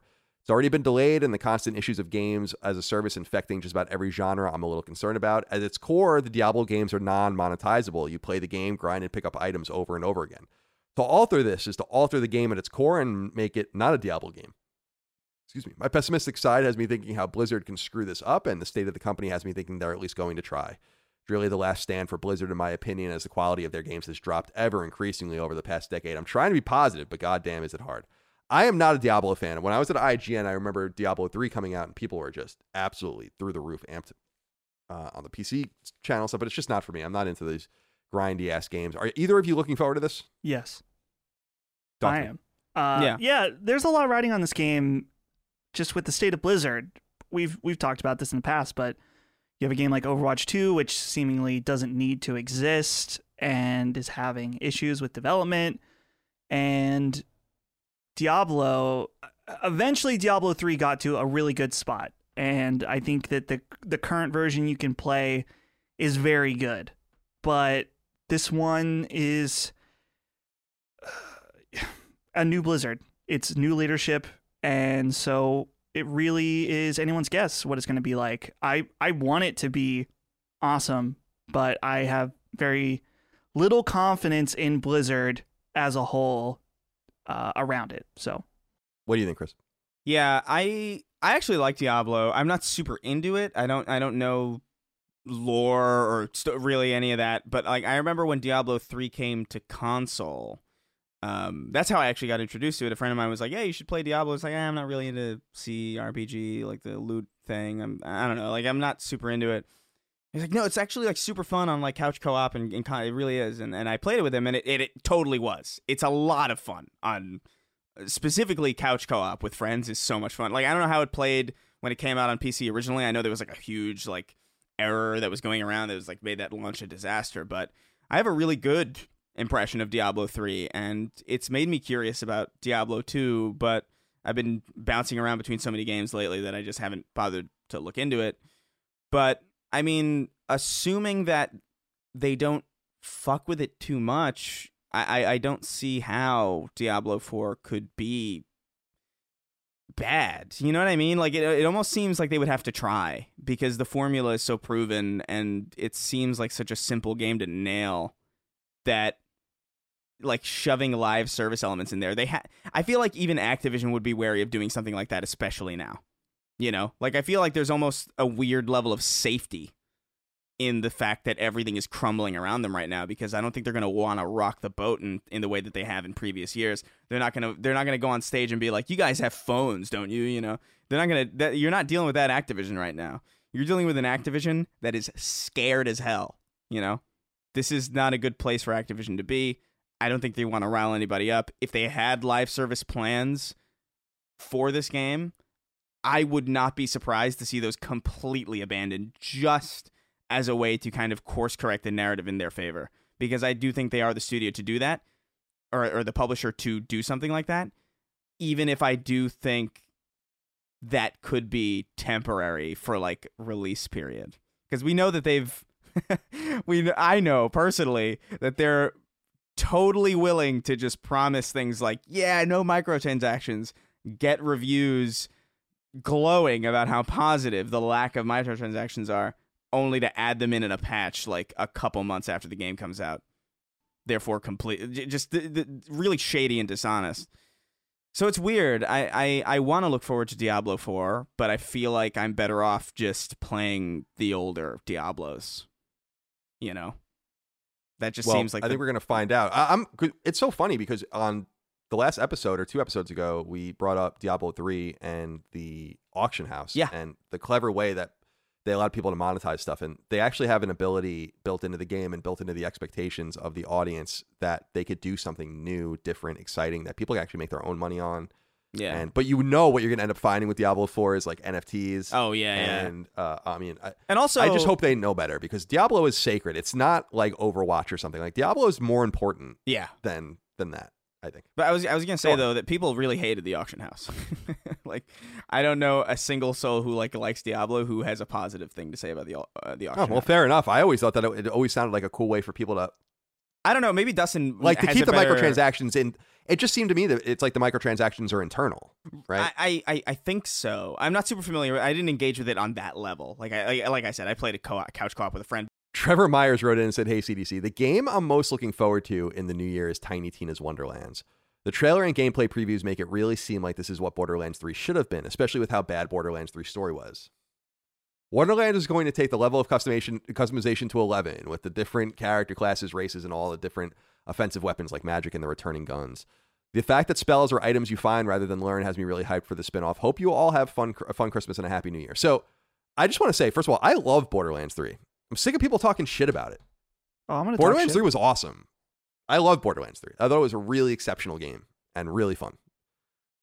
I have to say, when I was seeing this, I was just ignoring this over and over again. It does look fun. Like, there's no doubt in my mind that this game coming out March 25th on PS4 and PS5, in my estimation, looks like a ton of fun. But I just don't know if it's going to be one of those games that slips through the cracks for me.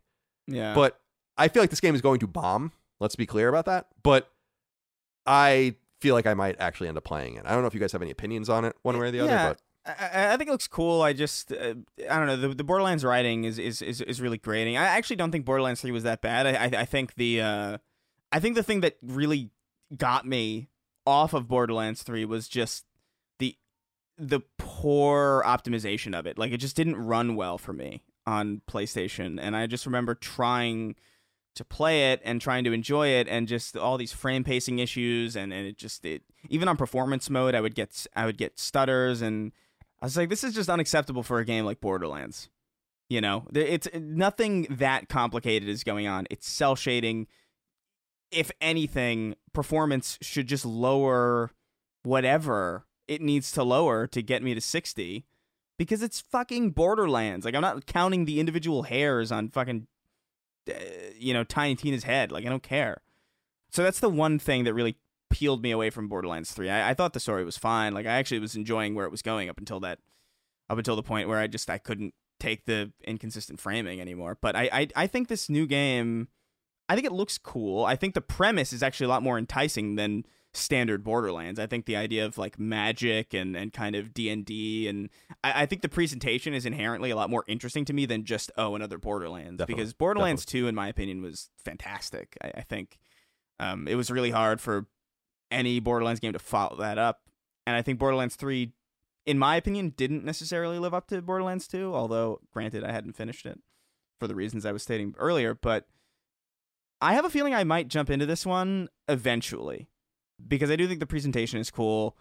The writing is still something that I'm not super big on, but if the game is fun and the presentation is cool and it's interesting and it does fun things with the premise, I think I could I could probably see myself giving this a shot and uh giving an old college try. You know. Cool. all right, let's hear from Joshua Anderson. He up, fellas, Saints Row. I'm anxious to see if Volition can return this franchise to form." With GTA 6 off in the distant horizon, the trilogy remaster in terrible shape, and no other real third person open world games of similar style currently taking up the public consciousness, there's no better time to release. I totally agree. Uh, this was a game actually that I almost had on my list. I think that if it was 10, I probably would have had Saints Row on my list instead of five each. We haven't heard from Volition in a while. Mm-hmm. You know, now owned and owned for a while by Deep Silver, THQ Nordic, and all of that. But the studio long behind games like Red Faction and and the Saints Row franchise. We last saw them in 2017 with Agents of Mayhem, which was the spinoff. I totally agree with what Joshua was saying. I think that this game has an opportunity. I feel like that's part of why they've delayed is because they realize that they have a massive opportunity, not because of Grand Theft Auto's failure, Yeah. but just because of the dearth of there being a single player centric open world GTA like game. So the fact that the game is coming out, you know, in late summer, I think now in 2022 is is excellent. So I totally agree. I'm looking forward to this game. Are, are either of you? I'm cautious about it. I don't know if I'm looking forward to it so much as I'm curious how it's going to come out because the the trailer that they showcased. Um, did they show another one? They did, right? They showed Mhm. two. Yeah, I think.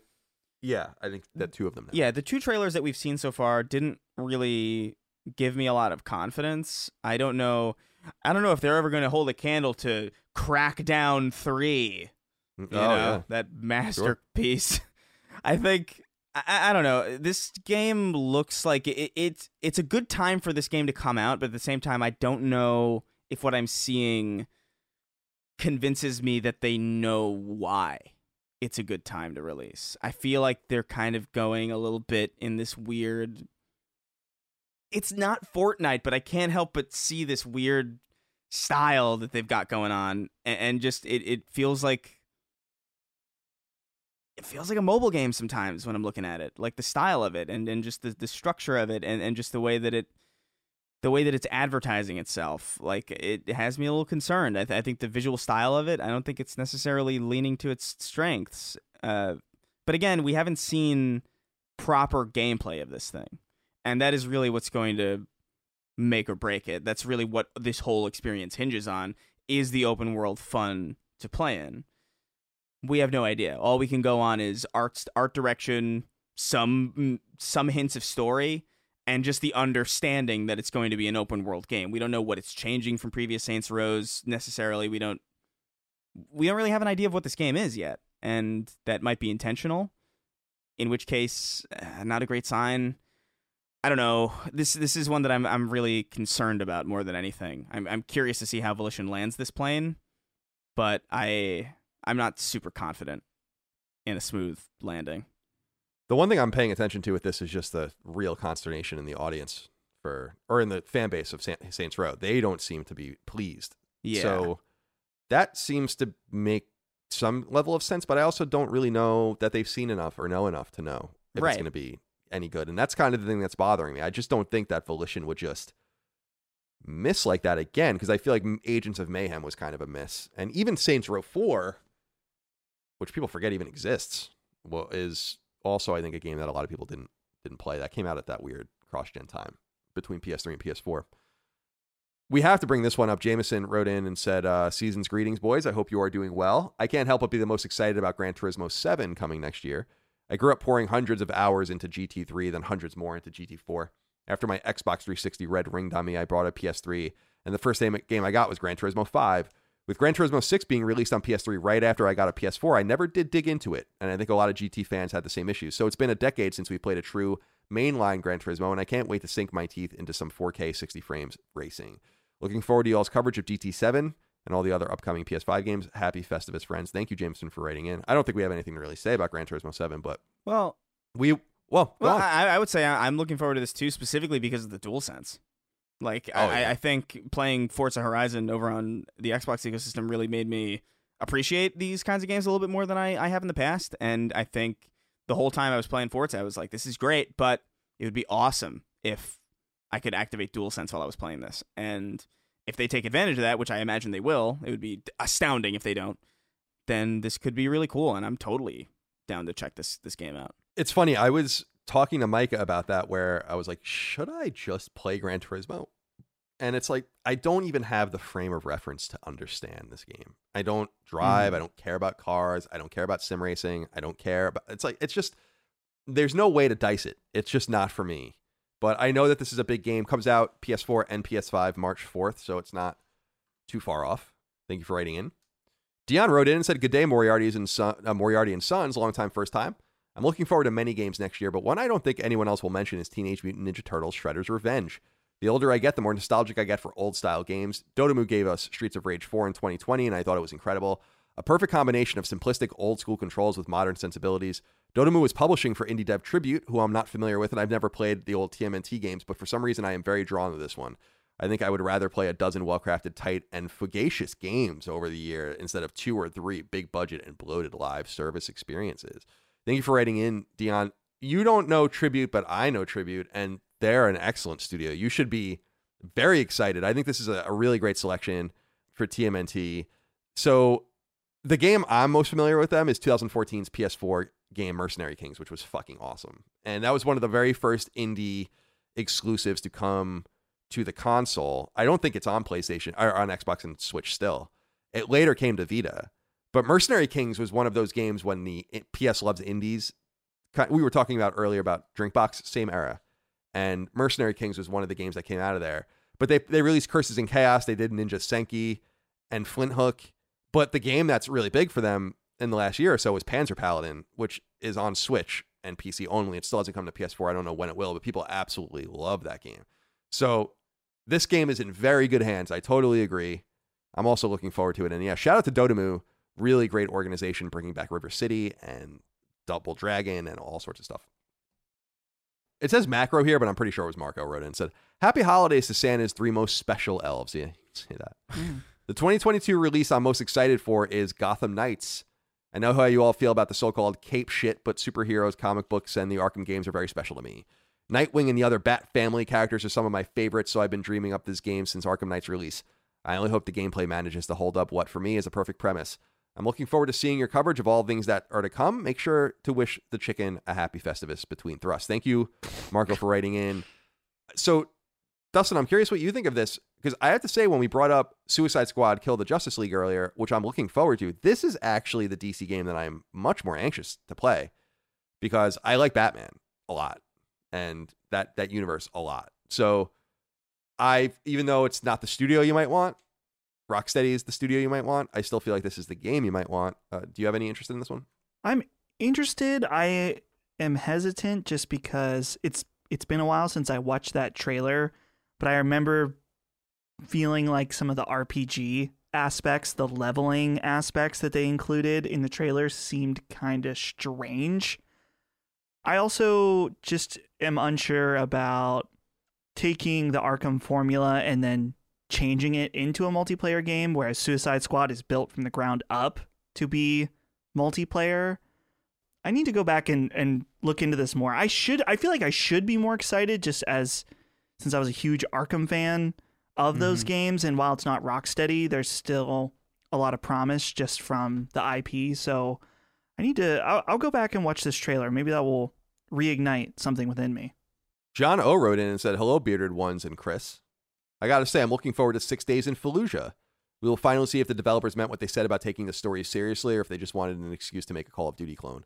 A more lighthearted pick is the Suicide Squad game. Well, no lighthearted picks from you, Jono. I like the six days in Fallujah pick. Yeah. I'm excited about this too.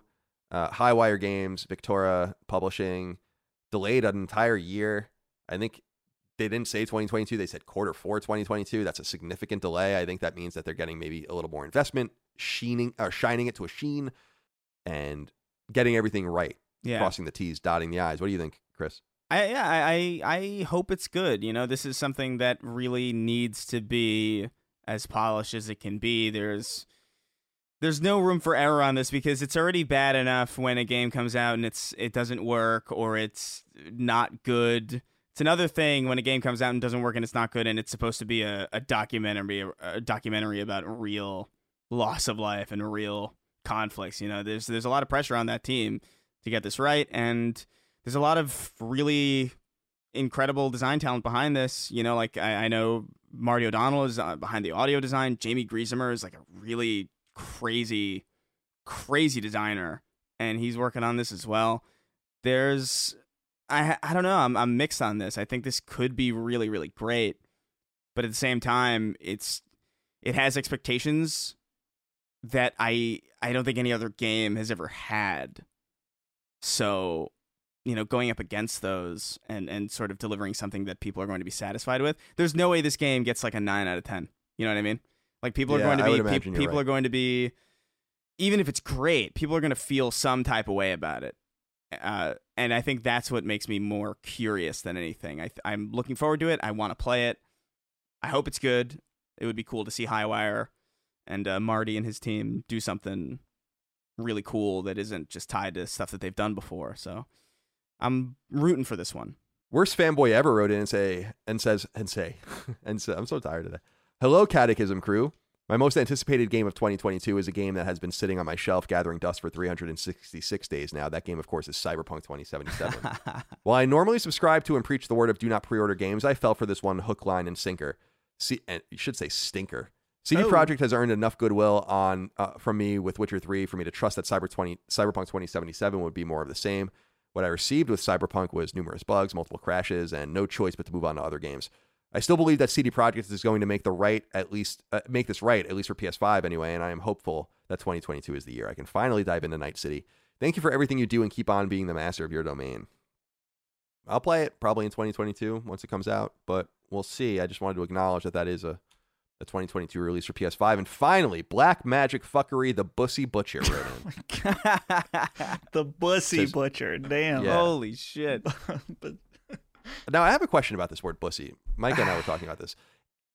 Is it boy pussy? yes. Or is it, that's what it is? I assume. Okay, that's what I that's what I assume too.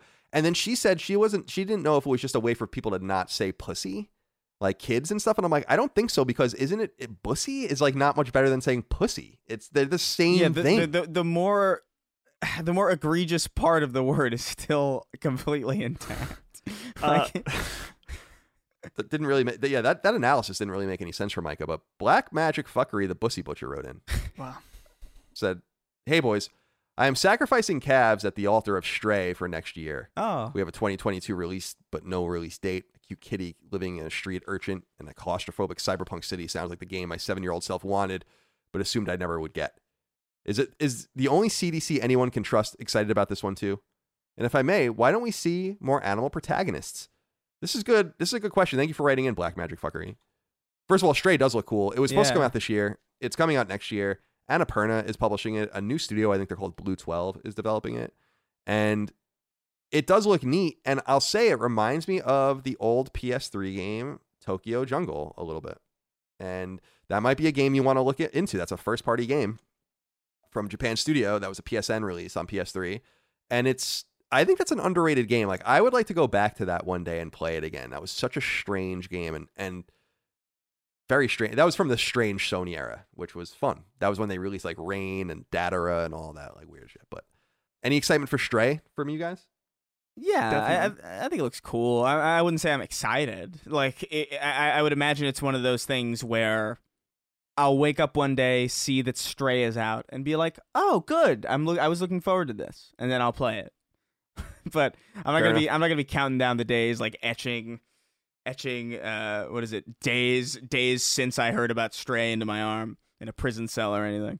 I'm excited. Just uh I love cute things. I don't know if the audience has picked up on this. I love small animals and big animals. I just uh you know. So I'm I'm watching the gameplay again and just being able to play as this little cat in a robot world. Even if the game sucks, I will find some enjoyment in that little Yeah, aspect the alone. premise. Yeah. He likes small animals and he likes big animals. I like them all. Th- uh, Yeah. They're all cute. I love them. yeah, them. fair enough. Fair enough. Maybe give Animals the cat are a, wonderful. If you give the cat a gun, I'll play it. Maybe. Dude. Yeah, you can put a little like backpack on him. A gun on the Pulls- top. and he pulls it with his tail. You know, Dude. blah, blah, blah. I like So that. dumb. Be kind of cool. All right, boys. Well, that's all we have for this episode, this special episode of Sacred Symbols of PlayStation podcast. As we move into 2022, we hope everything is well in your lives, and you had. A, I think by the time this comes out, you'll you would have already had a good Christmas and Mhm. around New Year's, all of that. Be well, be healthy. Uh, Chris, you have any closing comments? No, man. I think we had a lot of good picks today. I I, I was kind of I was kind of surprised that uh, none of you picked Cyberpunk except for that one guy because I know you're all really excited for it. Know. Dang. Fair enough. It's a shame. Dustin. Uh, no, this is. I was trying to figure out our, our last show of the year for patrons and our technically our first public feed show of 2022. So, just thanks everybody for the the support. This has been a, a crazy year for the company at large, Yeah. rebranding and bringing me on, and uh, I'm just very very appreciative for uh this a crazy 2021. Yeah, it's pretty wild, man. I mean, we have several million audio downloads, but the show has really exploded on for the year. But our, our show has exploded on YouTube, where it's not quite half our audience, but you know, a lot of people are, are watching there, a substantial amount. So it was, it was especially heartening to do video finally. And um and yeah, so we, we and we might have something to say about future episodes as well, future fun, dynamic, maybe a live episode or something like that. We'll, we'll have more to say about that in the in the near future. But uh, yeah, Merry Christmas, Happy Hanukkah. Well, Hanukkah's long over. Uh, Happy New Year to all you atheist freaks and losers out there. I, I I'm not much of a believer myself, but I hope everyone finds some togetherness, some family, and go into 2022 with your he- head held high. Hopefully, things will be better than they've been the last couple of years. I leave you on that note, and we'll see you next time for more Sacred Symbols. Until then, goodbye. See ya. Take care, guys. Sacred Symbols, a PlayStation podcast, is a product and trademark of Last Stand Media and Colin's Last Stand LLC, and is proudly recorded in the USA. The show is conceived by, is written by, and is directed by me, Colin Moriarty. My co hosts are Chris Ray Gun Maldonado and Dustin Furman. The show is produced by executive producer Dustin Furman. It's edited by associate producer Ben Smith. All of Last Stand's theme music is by my best friend, Ramon Narvaez. As you know, all of Last Stand shows, including Sacred Symbols, are fan-funded on Patreon at patreon.com slash laststandmedia. The following names are at the producer level on Patreon, our highest tier, and we're grateful for your thoughtful and kind contributions to our independent endeavor. Thank you. Andrew Morgan, Stephen Nieder, Ross Marenka, Miguel A. Brewer, Morgan Ashley, Azan, Michael Vecchio, Jerome Ferreira, SLDFMA, Jorge Palomino, Daniel Diamore, Brad Cooley, Jeremy Key, Patrick Leslie, Dave Cowell, Tom Quinn, Grayson Maxwell, Cody Woodall, Sorta Serious Gaming, Unofficial Controller Podcast, Colin Farley, Mark Arnold, Zia Parix, Henry Groth, Joshua Rids, Relentless Rex, Troy Miller, Meyer Katz, Jordan Mittman, Jay Aju, Tristan Palacios, Drew Mullen, Christian R., Jad Rita, Patrick Skipper, Sweaty Mitt, Chris Kelly, Dustin Graff, Peyton Stone, Roberto, Josh Hallen Rui, Tyler Watkins, Michael Buffle, Troy True, Dan Root, Talisman, Christopher, Randall Halsey, Robbie Nauman, Nuke Dukem, Jim Bob 56, William Holbert, Josh Godfrey, Kalike Souza, Vornak, Betty Ann Moriarty, Daniel Johnson, H-Trons, Jay Getter, Bjorn Campbell, Jeff Mercado, Gregory Slavinsky, Galja of Fortuna, Boots, Tyler Brown, Megadet, Poot, Gavin Newland, Saul Balcazar, Zach Parsley, Brian White, Raul Melendez, Eric Harden, Alex Bolton, Matt Martin, Kinnums, Joseph Baker, Rodney Coleman, Chris Moore, Caswell, Antti Kinnanen, Chris, Will Hernandez, Chris Galvin, Justin Gonzalez, Mason Cadillac, Ollie Fritz, Derek O, Zach Allum, Kyle Hagel, Christopher, Colin Love, Daryl E. Naiman, Ryan Arkittredge, Toby Ryland, Michael S., David Bostic, Stewie108, Patrick Montgomery, Damon W., Tom Cargill, Richter86, Steve Hodge, Ian Bravo, Barrett Boswell, Christopher DeVio, Chris Morton, Kevin Komaki, Johnny Waffles, Roto24, Jonathan Coach, Sean Mason, Josh Gravelick, Jordan Town, Brian Chan, Organic Produce, Carlos Algarit, Richard Hebert III, Miranda Grubba, Josh Yeager, Martin Beck, Gavin, Joey Andrzejczyk, Nathan R., Joe McPartlin, Gary Cavallo, Christopher Moore, Jacob Bell, Dennis Uzel, Eric Finkenbeiner, Lou and Ray Loper, Dylan Burns, Jason Lusky, Malachi Wall, John Schultz, David Chestnut, Anton K, Brian W. Rath, Alan Trembley, Tyler Bello, Ryan T. Mandel, Tony Zuniga, Sean Battershaw, Robbie Hensley, Alex Cabrera, Lennon Brixey, James Kinslow III, Will Caldwell, Hugo's Desk, Peter Reynolds, Anthony Vasquez, Adam Kinniston, Tyler Goodwin, William O'Carroll, Jesper Jansen, Max Cannon, Phil Crone, Throw 7, Adam Nix, Josh McKinney, Michael Gates, Alex Gates, Ryan Robertson, Sean Chandler, Petro Rose, Lockmore, Gio Corsi, Joey Holliger, Gerald Pennington, Justin Wagaman, David Iacolucci, Paul Joyce, Edwin Castillo, Chad Lewis, Enrique Perez, Joshua Smallwood, Spencer Brand, Don Lee, John Cordero, Keith A. Lewis, Marius Garson Peterson, Ryan Greenwood, Tyler Harris, Matthew Purdue, Patrick Harper, Mad Mock Media, Jonathan Rice, and Casual Misfits Gaming. But I, I that friend and, and like the people who liked Diablo at the time that I was playing it, I Oh, remember hol- a lot of. Hold on a negative- sec. Oh, sorry, sorry, sorry, sorry. Oh shit. Sorry, I was just getting a phone call that I need to take. Oh, no worries. I apologize. It's my pool people. Oh, No, no worries. I thought Colin was about to like poop his pants for a second yeah, yeah, because he mentioned that fart earlier, and I was like, yeah. Oh, here it comes. yeah. oh man. Can you refund movie tickets?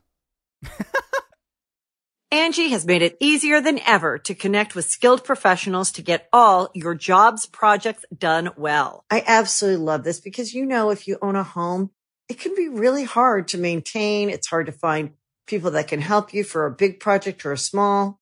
Well, whether it's in everyday maintenance and repairs or making dream projects a reality, it can be hard just to know where to start. But now all you need to do is Angie that and find a skilled local pro who will deliver the quality and expertise you need.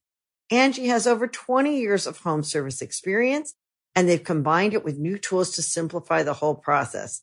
Bring them your project online or with the Angie app, answer a few questions and Angie can handle the rest from start to finish or help you compare quotes from multiple pros and connect instantly, which means you can take care of just about any home project in just a few taps. Because when it comes to getting the most out of your home, you can do this when you Angie that. Download the free Angie mobile app today or visit Angie.com. That's A-N-G-I dot com. Our kids have said to us since we moved to Minnesota, we are far more active than we've ever been anywhere else we've ever lived. Moving to Minnesota opened up a lot of doors for us. Just this overall sense of community, of values that, you know, Minnesotans have. It's a real accepting, loving community, especially with two young kids. See what makes Minnesota the star of the North. New residents share why they love calling it home at exploreminnesota.com slash live.